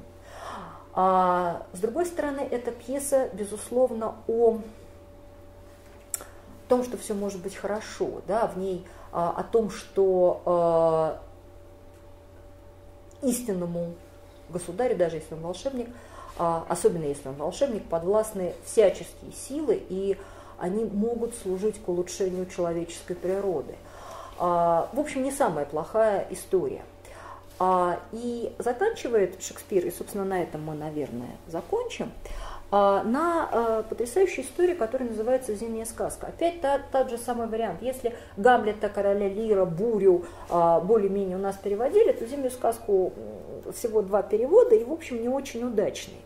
А, но это та самая, где медведь, да, пожирает одного, тут вот есть медведь, да, плохо видно, наверное, да, пожирает одного из героев. С другой стороны, она мне, э, э, возможно, последняя не буря, а она, да, то есть по разным данным, да, разные варианты. А, понятно, что зимняя сказка The Winter Tale, э, ну, это вот сказка прощания. В этой сказке Шекспир э, собирает дайджест всех своих собственных пьес. Он, в принципе, любит обыгрывать собственные сюжеты. Да? Здесь они представлены очень ярко. Значит, э, король Леонт на пустом месте начинает ревновать свою жену Гермиону. Гермиона при этом дочь русского царя, ну ладно, эту пикантную подробность мы опустим. Значит, у нас есть сюжет Отелла, сюжет ревности. А больше того, э, он устраивает суд над неверной женой, и тут все зрители, конечно, должны были вспомнить суд Генриха VIII над Анной Болейн. Примерно в то же время Шекспир э, работает над хроникой Генриха VIII. То есть вот как бы тут это все очень э, очевидное. Значит, суд над неверной женой, гибнет их сын, она рожает девочку, как якобы неверно отказывается признавать свою вину, падает в обморок, и э, Леонта на протяжении всего повества, дальнейших нескольких актов говорят о том, что она умерла. Мы вспоминаем мнимую смерть Джульетты, мы вспоминаем э, мнимую смерть в много шума из ничего, но мы не знаем, что она жива до последних строк. А девочку э, Леонт как бы повелевает, как в сказке, оставить на, в диком лесу. Там ее медведь съедает не ее, а человека, который ее в этот лес принес. А ее подбирает крестьянин. Дальше в нее влюбляется принц той, той страны, где это все происходит. У нас такая блестящая пасторальная история, которая напоминает и сон в летнюю ночь, и как вам это понравится, потому что, опять же, волшебный лес, в котором все равны, в котором герои, а все герои влюблены. А, естественно, отец принца не в восторге от его, значит, да, тут у нас еще и, опять же, Хелл появляется, да, который э, проводит время не так, как положено благородному отроку, а э, он влюбляется в эту самую девушку. Знаете, ну, самый благозвучный перевод ее имени на русский язык – это «утрата», да, так я ее и буду называть, потому что есть, если переводить по английскому названию, в общем, как-то это не очень красиво все это звучит, да. Так вот, э, он влюбляется в «утрату», а принца, кстати, зовут Флоризель, тоже для вас, наверное, известное имя. Значит, э, влюбляется в «утрату», они бегут к, э, ко, двору, ко двору Леонта, тут как бы понимает, что вот нехорошо так вот нарушать волю отца, но в то же время потом узнает в ней свою дочь, а в финале пьесы ему его знакомят со статуей его погибшей жены. И тут опять же сцена абсолютно в духе Шекспира. Статуя начинает двигать рукой, потом улыбается, Потом на глазах восторженной публики она оживает и превращается в живую Гермиону. Да? А смотрите, в, да, ну все эти счастливы, его простили, все счастливы, да, и молодые люди тоже счастливы. А, знаете, а, в этой пьесе а, дело даже не в том, что это а, он что сделал Шекспир? Да, он взял свои старые сюжеты и показал, что в принципе они могли закончиться счастливо. А, в какой-то период человек хочет верить, что добро все-таки побеждает. Да? А с другой стороны, а, перед нами сюжет глубоко раскаявшегося человека. То есть человека, который а, пережил и преступление, да, грех, и многие годы, 16 лет раскаяния и через эти 16 лет раскаяния был прощен. То есть это сюжет прощенного грешника. Я не знаю, мы не знаем, насколько это актуально для той эпохи, да, для самого Шекспира, но, безусловно, этот сюжет э, заставляет Шекспира проститься с своей публикой, если перед нами, да, тот самый Шекспир, который просто в определенный момент берет и уезжает на пенсию в Стратфорд, да, из Лондона перестает писать. А, то он заканчивает на двух э, прекраснейших сюжетах. Первый на прощении грешника, да, второй на а, прощании э, волшебника да, и обретении им вновь своего государства. То есть Шекспир, наконец, находит новую формулу примирения бытия. Да? Если в ранних пьесах да, это была любовь, а, то в поздних пьесах это все-таки, как ни странно, да, а, ну, в общем, да, покаяние, да, раска... скажем так, раскаяние, да, и сожаление о прошедшем. Может быть, с возрастом там происходит, может быть, с эм, что-то меняется в его в представлении о мире, да, но заканчивает он именно этим, и а, я, я понимаю, почему это не очень популярно за пределами Англии, ну, по крайней мере, у нас не очень популярно, потому что мы как-то мы, у нас все-таки очень трагическое миросознание, нам Лир с Гамлетом как-то ближе, да? но э, великий сказочник Шекспир, да, вот здесь заканчивает действительно как сказочник. И мы сами знаем, что э, зритель э, любит э, хорошие концы, да, и вот тут вот это его последний путь, наверное, к зрителю. Больше того, скажем, для эпохи прерафаэлитов, да, это э, безумных ан- англичан э, середины 18, 19 э, века, как раз вот эти Шекспиры, э, сюжеты позднего Шекспира были самыми любимыми, да, очень много, ну не только Офелия, да, знаменитая, сам, а, но и Марианна из, много шо, э, из «Мера за меру», да, ну и самая, наверное, знаменитая, да, вот это самая прекраснейшая, а, Миранда, дочь э, Проспера, который смотрит на море, да, там буря, корабль, но на этом корабле ее ждет ее будущая любовь. Да? То есть вот, вот оно, формула примирения с миром. А на этом я свою, я уложилась, на этом я свой рассказ, наверное, закончу. Да? А я напомню, что э, я говорила о с одной стороны, о способах привлечения зрителя, да, а с другой стороны, о, о таком каком-то духовном наполнении. Все-таки у нас сегодня еще первая неделя поста, я подумала, что это, наверное, было бы актуально. Вот, я готова ответить на ваши вопросы.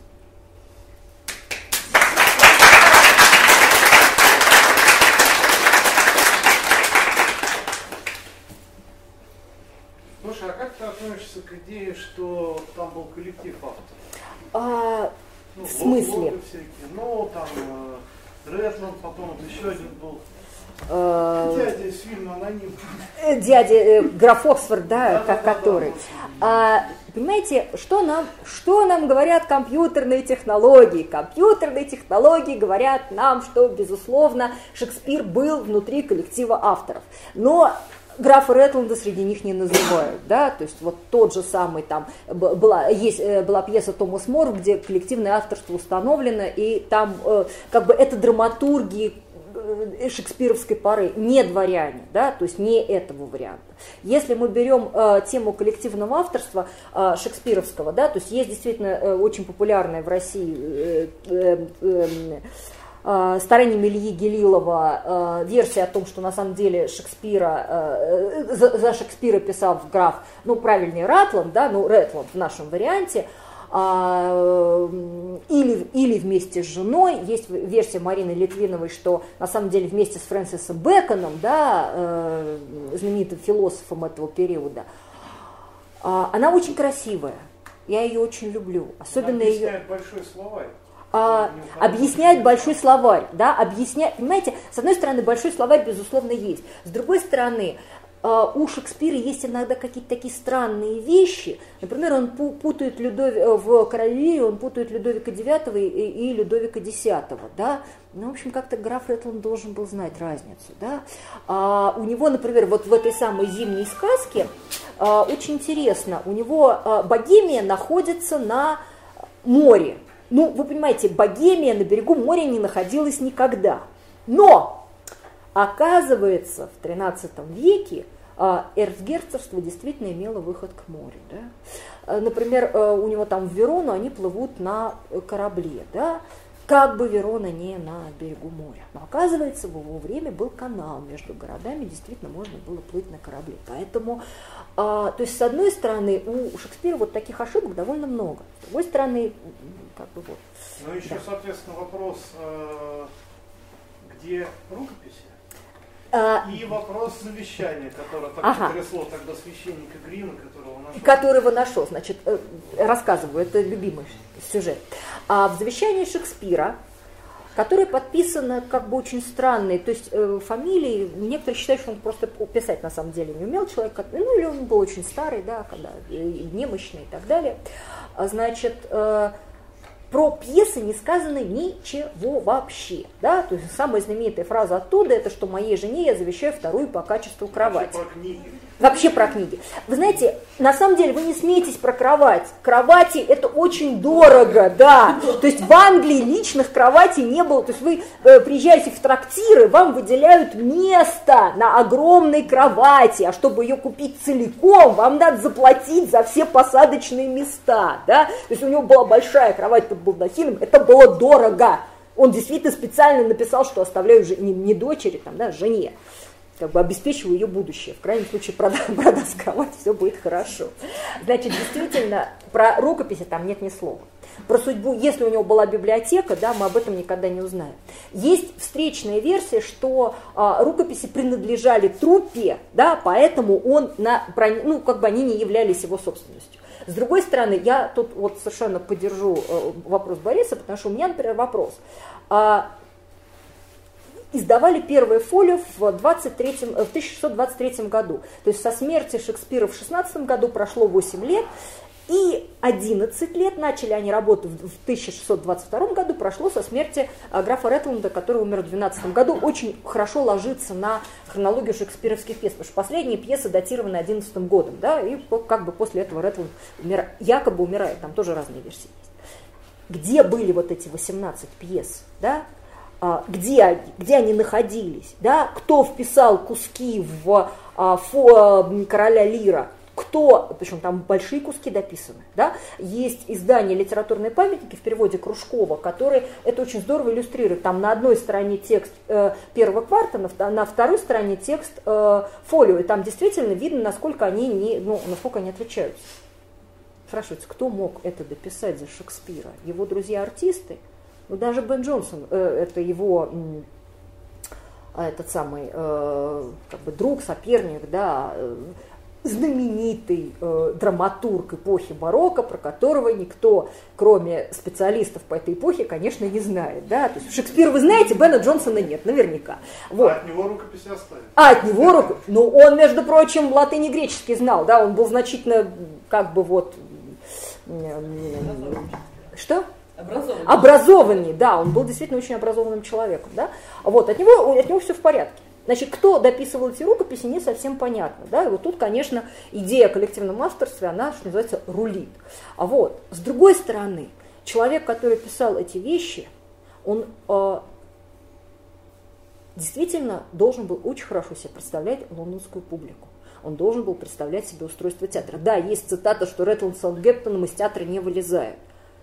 Но если они могли писать поэмы, они скорее писали эпические поэмы труд драматурга это на уровне, ну я не знаю, да,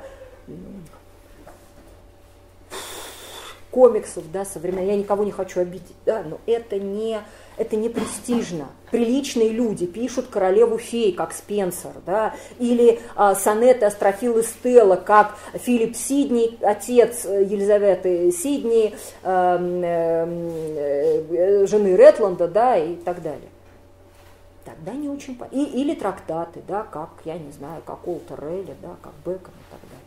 Почему, почему вдруг тогда он начинает писать на потребу публики? Зачем это аристократу? Денег он с этого не имеет. Ретленду, кстати, ну, они вот они обращались к Елизавете, вообще всякие были с одной стороны, политические послания. Были. С другой стороны, философские мысли. И все это было хорошо за... Упаковано. Да. да. То есть вот для меня это определенное противоречие. С одной стороны, технику театра он знал великолепно. Гениально, да? умел с публикой разговаривать на поступном публике языке. Знаешь, если бы Шекспир был одни великие монологи, мы бы его спустя 400 лет не разбирали. Там очень много, простите, Э, клипового сознания. Вот, вспомнила, как это называется, да, то есть пожалуйста, да, принц Гамлет, а потом рядом выходит какой-нибудь бедный Йорик, да, или что-нибудь еще такое вот замечательное. И вот этот факт в концепцию дворянского авторства не вписывается никак. Есть, может быть, вариант, что они писали на двоих, да, на троих. Опять же, я не понимаю, зачем аристократу писать с кем-то на паях. Вот я просто действительно этот вопрос, которого я не знаю. Да? Зачем ему переделывать чужие сюжеты? Он может, может разные пьесы разные писали. Не похоже. Стиль, стиль. Но смотри. Э, э, Они очень сильно вообще-то отличаются. Да, ну я тебе смотри, вот я, собственно, о чем я рассказывала, да, что комедии, трагедии, да, а идеи-то общие что герои перетекают друг в друга, да, что одну и ту же идею он как бы красиво рассматривает с разных сторон, он с ней играется, да, что вот он берет там сюжет о брате. Многие говорят, что у него были действительно проблемы с братом Эдмундом, да, поэтому у, у Шекспира и Стратфорда, поэтому вот он этот сюжет так оно у него и дул в нескольких пьесах, да, и вообще а, его сына звали Хемнет, да, то есть Гамлет, да, и поэтому вот принц Гамлет, да, и вот как бы вот, то есть какие-то регулярные отсылки как бы к его биографии видны, да, но с другой стороны, почему его так заботила судьба этого дворя, э, графа Эссекса, это мне совершенно непонятно, да, ему тогда что, да, то есть он очевидно принадлежал, он знал этот дворянский круг и очевидно был в него вхож, да. Вопрос про Шекспира современность. Когда занимаешься авторами 19-20 века, угу. ну или я их так выбираю, видишь, что вот появляется круг э, там, рафаэлиты, э, которых э, жутко прет от там, не знаю, Данте. Угу. И вот они считают, что Данте это откровение для их времени, они пишут картины, uh-huh, стихи, называют детей именем uh-huh. и так далее. А, вот такое дантовское возрождение. Uh-huh. Бывает э, э, огромный всплеск интереса к э, Артур, как Артуриане. Теннисон, да, какой-нибудь? Это Теннисон, это Йейтс, это тоже Толкин, Уильямс, Льюис. А когда э, там, скандинавистика, англосаксонистика, угу, все угу, это угу. взрывным образом благодаря Толкину и этому кругу, то есть для них это эти, эти люди видят вот в Данте, в Артуриане нечто страшно актуальное, что нужно пересказать, чем угу. они питаются, живут и угу. значит, плодоносят, э, пересказывают это значит, своей аудитории. С Шекспиром, либо я не тех авторов читаю, у меня ощущение, что то есть там Кэрол до конца жизни пытался э, переложить Шекспира для девочек, но так этого и не сделал. А, там, а, Честертон, который а, был популяризатором и э, трендсеттером очень, очень серьезным. Там он пишет книжку про Диккенса и всплеск интереса к Диккенсу. Он пишет книжку про Фому Аквинского и там как раз начинается не, не, неотомизм, и все начинают читать, пытаться читать он. А он пишет книжку про Чосера и всплеск интереса к перез, переиздавать покупать. Он, кажется, всю жизнь хочет написать книгу про Шекспира, и так ее и не пишет. Да? Вот происходит, есть ли в английской литературе, английской культуре 20 века вот такие круги каких есть ли шекспировское возрождение, да? люди, которые вдруг говорили, что вот Шекспир это наше все, а мы сейчас, значит, то есть угу. Мне приходит в голову, не знаю, Кеннет Брана. Да, да Кеннет Брана, безусловно, Кеннет Брана. Это, э, давай, давай поясним, это замечательнейший совершенно английский артист. Но до Кеннета Брана, извините, сэр Лоуренс Оливье, да, это первое. Э, то есть а, артисты, знаменитые английские артисты, которые через который входит, э, заново переосмысливается Шекспир, да, то есть вот э, Лоренс Оливье играет Гамлета, Генриха V, да, кстати, э, слышала великолепную лекцию по шекспировских экранизациях, вот там было сказано, что, я, конечно, понимаю, что вы очень любите Козинцева и его Гамлета, но Смоктуновский это Лоренс Оливье, да, то есть это просто вот однозначно совершенно, и для, между прочим, западной публики гораздо интереснее Король Лир, да, в Козинцевском варианте, да, а вот, а, Э, я могу сказать так, э, что э, мне кажется, что Шекспир, он настолько глубоко в английской литературе, что его не надо возрождать, он оттуда никуда не уходит. Вот очень яркое возрождение происходит, прости, я начну не с 19-20 века, да, а с 17-го, когда Шекспир читает Генри Филдинг, и кладет историю блудного сына в основу своего знаменитого романа «История Тома Джонса найденыша». Да? Это те же самые два брата, один законный, другой незаконный, и мистер Олверти, который идеальный государь на земле и всех их прощает.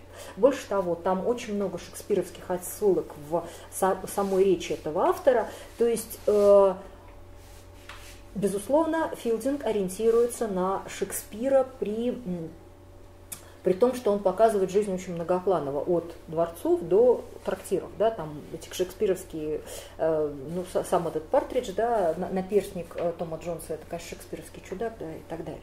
Значит, потом, э, вспоминая, да, Шеридан, школа злословия, там те же самые два брата, да, один лицемер, Джозеф Серфис, и так, такой совершенно прекрасный раздолбай, простите, да, блудный сын Чарльз Серфис, да, который э, в результате, значит, вознагражден, да, а Джозеф наказан, да, то есть это, опять же, шекспировские какие-то основы драматургии.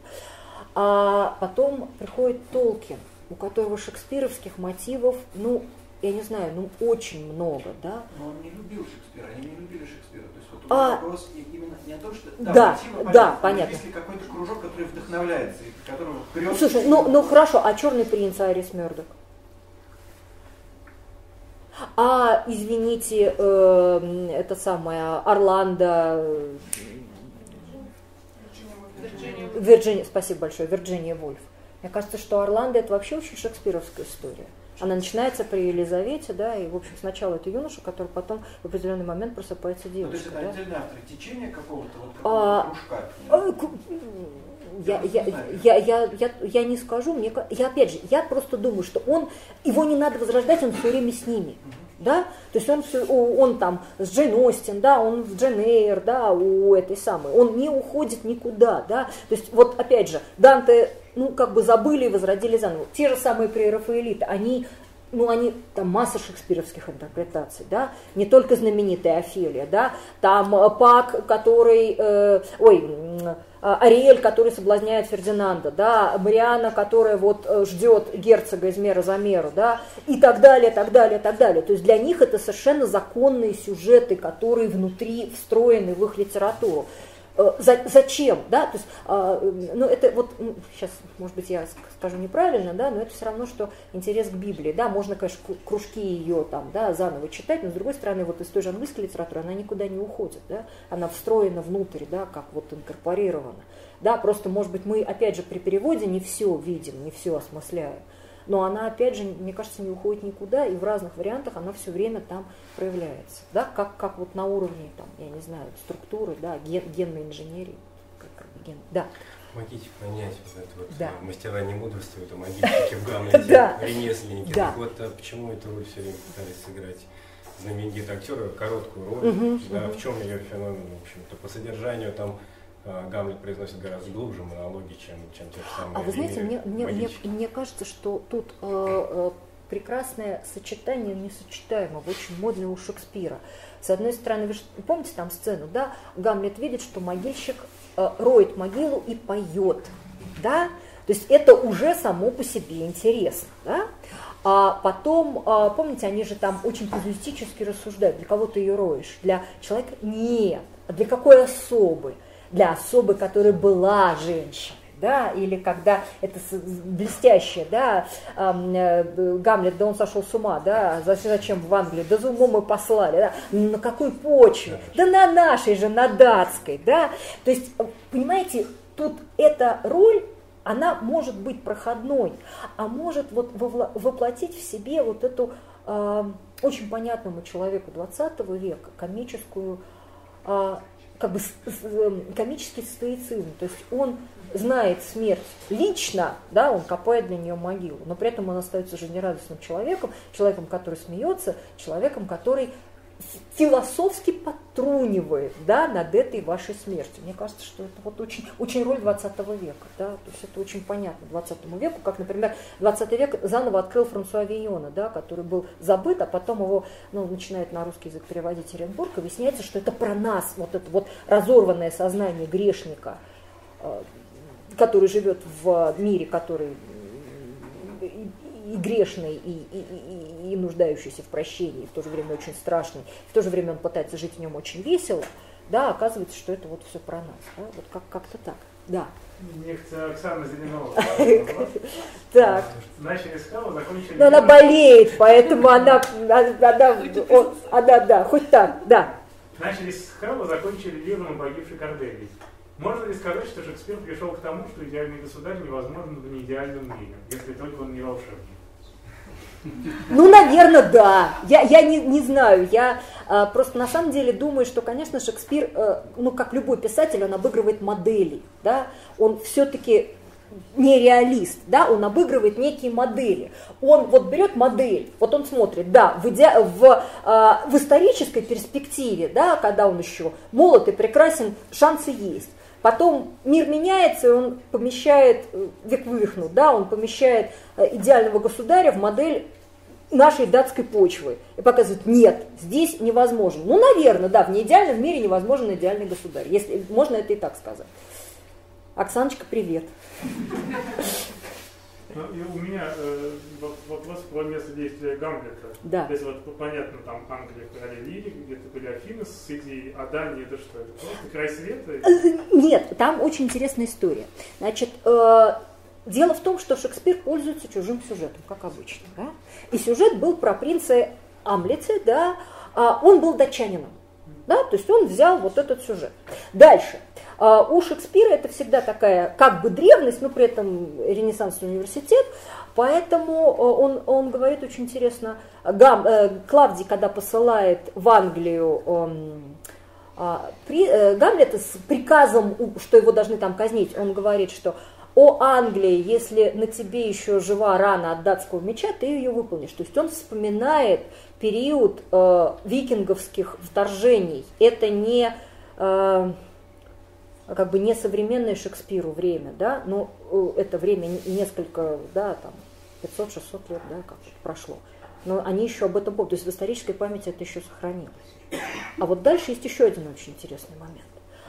А, известный факт, что граф Ретланд после ссылки по делу Эссекса его возвращает новый король Иаков и отправляет в поч с почтенной миссией в Данию.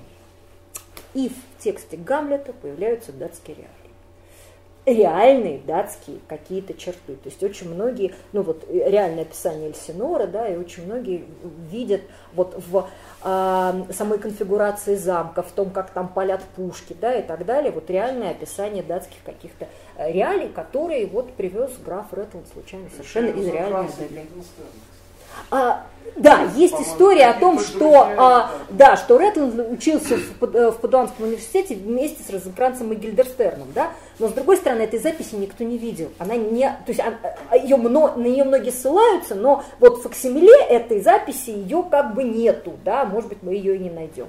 Вот, так что, а, смотрите, у Шекспира, у него довольно часто действие происходит не в Англии, ну вот, например, когда Гамлет а, говорит э, Клавдию, он говорит, а где происходит действие? Он говорит, ну, Вене. То есть примерно так, как мы бы сказали, на Луне. Но вы же понимаете, что это нормально, что мы действия каких-то э, сказочных событий, не исторических, как хроники, да, а сказочных, мы их куда-нибудь туда, там, в Афины, в Вену, в Богемию, на остров, да, ну, э, э, как это, в Средиземье, в Семь Королевств, да, вот, ну, в какие-то такие вымышленные эти самые, чтобы у вас не возникало ощущение, что э, мы там кого-то обидели, да, что какие-то, ну, знаете, как бы все, все а, а, аллюзии случайны, да, мы никого не задели, да, ну, то есть это же приемы такого, мне очень, мне кажется, до сих пор очень понятная история. Да. У меня вопрос, не очень хочу разговаривать, потому что я опоздал, и, скорее всего, вы про это уже говорили. Про публику можно ли подробнее? То есть, что это были за люди, какой класс угу. и какие были запросы?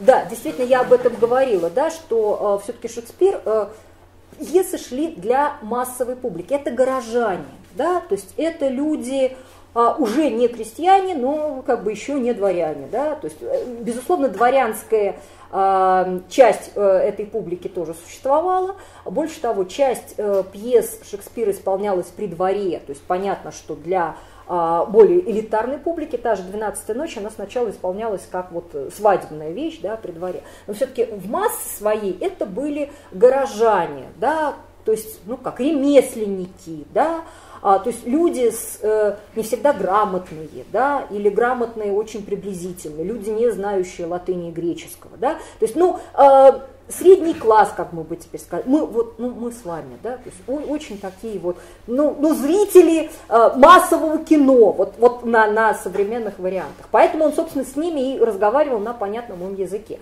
И если он хотел вставить великий монолог. То есть а, эта публика тоже с удовольствием слушала. Но все равно надо было что-то вот придумать к нему подводку, да, как его вставить вот э, так, чтобы это было все равно интересно, и чтобы публика все равно вот этом внимала вот с большим интересом, да, и не, не, не разошлась, пока вы этот монолог говорите, да, чтобы ей все равно продолжало быть интересно. Да, да. Ирина Викторовна, как на ваш взгляд, насколько актуален Шекспир в современной литературе? Ну, мы знаем, что Мартин обильно использует его обильно, мотивы. Обильно, прям, да. Ну, просто вот конкретно, конкретно, да. да. Есть же не только Мартин в современной литературе. А, вот насколько актуален Шекспир сегодня? А, вы знаете, я, ну, на самом деле, про иностранную английскую литературу современную просто, опять же, в силу своей специализации, может быть, не скажу так подробно, хотя, а, знаете, есть очень интересный э, проект, который называется «Живой Шекспир», да, где а, знаменитые э, иностранные авторы пересказывают пьесы Шекспира. Вот, например, Маргарет Этвуд пересказала «Бурю». Там идея именно в том, что сюжет «Бури» представлен в современном этом самом действии, там происходит в э, трудовой колонии, да, и вы знаете, это замечательный текст, это действительно очень интересно. То есть она показала, насколько это жизнь, насколько это здорово работает. Да, я знаю, что вот автор детективов э, скандинавский известный э, пересказывал э, Макбета, и как-то вот не очень получилось. Да? Э, то есть вот, вот этот проект... Э, что, Не, не сбивает да, совершенно верно, спасибо большое. Да? То есть вот э, варианты живого Шекспира, они до сих пор выходят, и даже что-то выходит по-русски. Да? То есть они э, продолжают эту историю довольно активно. А если говорить про русскую литературу, то, ну, например, у Елены Чижовой в этих самых в романе «Крошки Цахис» они ставят а, шекспировские пьесы, это большая часть сюжета. У Людмилы Улицкой в романе «Лестница Якова» Там же одна из линий связана с тем, что Нора театральный художник, и вот она со своим любимым мужчиной, они задумывают, как они будут ставить короля Лира, и это отдельная интерпретация короля Лира, очень интересная, да, то есть а, Шекспир, э, я уж не говорю, что там у Пельника в «Голом годе» отсылки к Шекспиру есть совершенно очевидные, да, и он, в общем, э, и вообще Гамлет это герой русской литературы, да.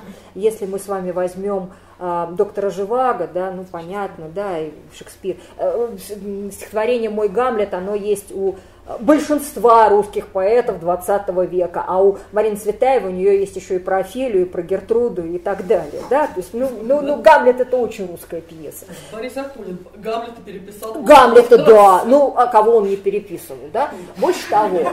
Да, это логично, да.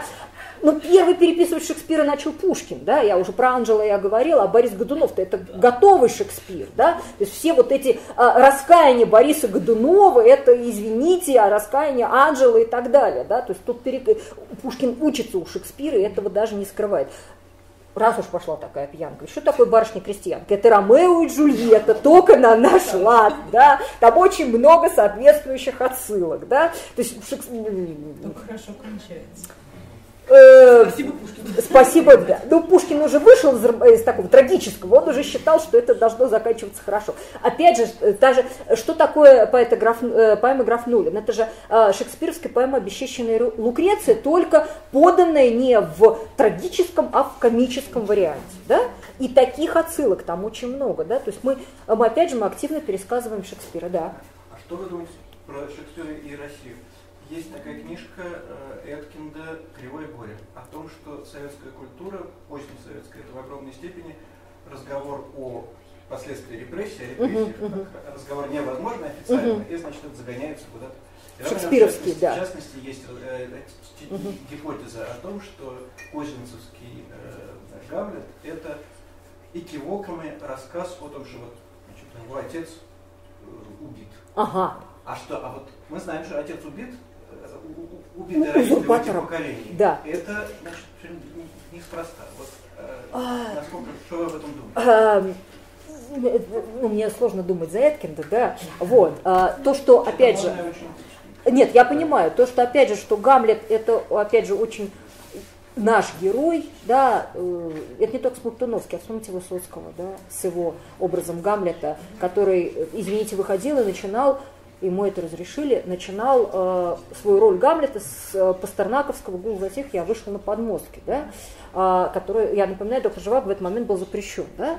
То есть действительно э, через Шекспира, возможно, проходила определенная да, вот, иносказательная история. Да? Но я бы сказала, что с Шекспиром это в принципе нормально, потому что, мне кажется, на данный момент поставить Шекспира вот просто так, как написано, это вообще неинтересно. Мы текст мы можем прочитать в интернете, да, или посмотреть великолепные экранизации. Мне кажется, что вот сейчас а, для шекспировских пьес, для них очень важно режиссерское решение. Если оно есть, то все будет классно. Ну, а вот конкретно просто, знаете, историю там, этой, этой, этой экранизации. Можно сказать, что вот это выдумано, или, это, или это, а... этого не было, или это было? Я, я, я, скажем так, я не могу сказать однозначно. Я, я говорю, я вот придерживаюсь версии, что при этом еще вот была э, реплика Лоренса Оливье, да, и его Гамлета. Да, то есть а, одни друг другу не противоречат. Нет, ну Гамлет Козинцев это просто практически стопроцентный повтор. Повтор, да, то есть вот, да, то есть это, это, это вот, вот эти сцены, внутренним монологом быть или не быть, с бубном, вот там полный повтор. Да, то есть... Я уж не говорю про косплей костюмов. Да, то есть это, совершенно Байки, так оно и есть, да. А вот, то, то есть... самостоятельности очень немного.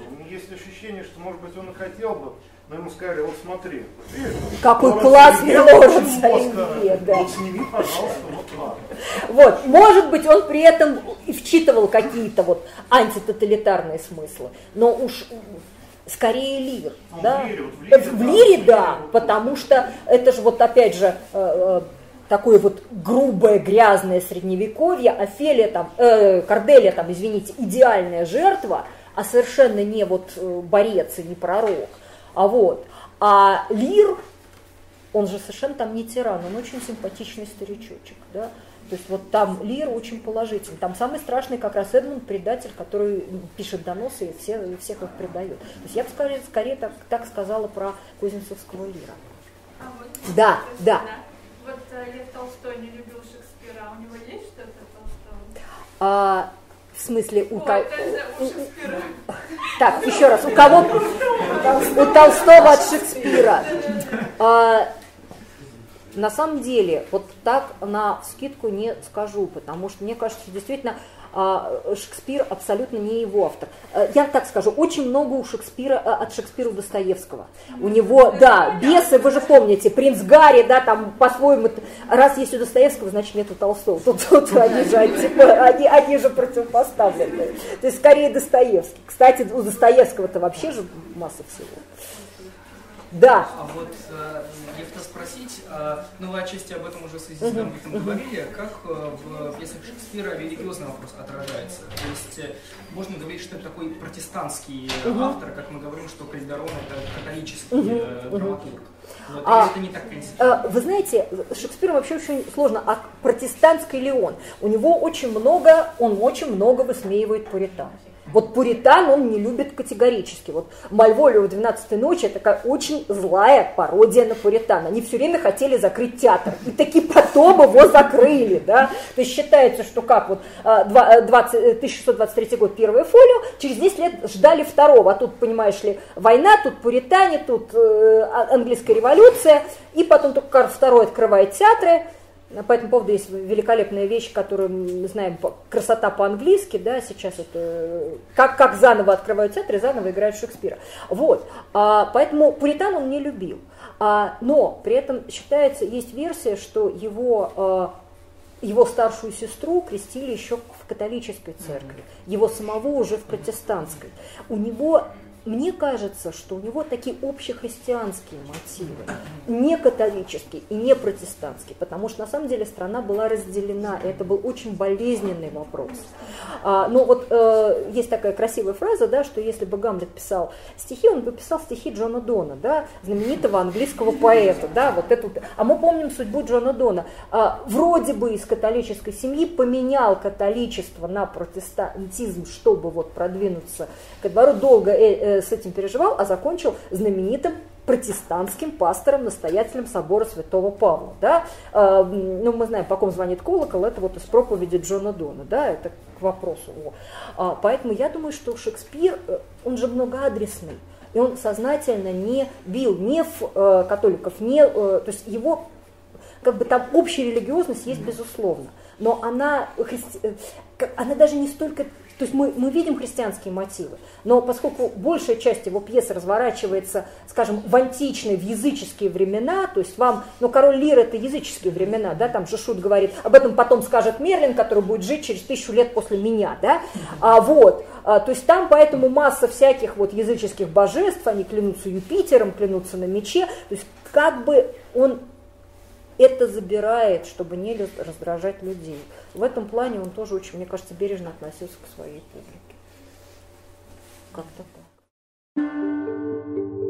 Лекция проведена и записана по заказу православного мультимедийного портала «Предание.ру». Лекции, выступления, фильмы, аудиокниги и книги для чтения на электронных устройствах в свободном доступе для всех. Заходите. Предание.ру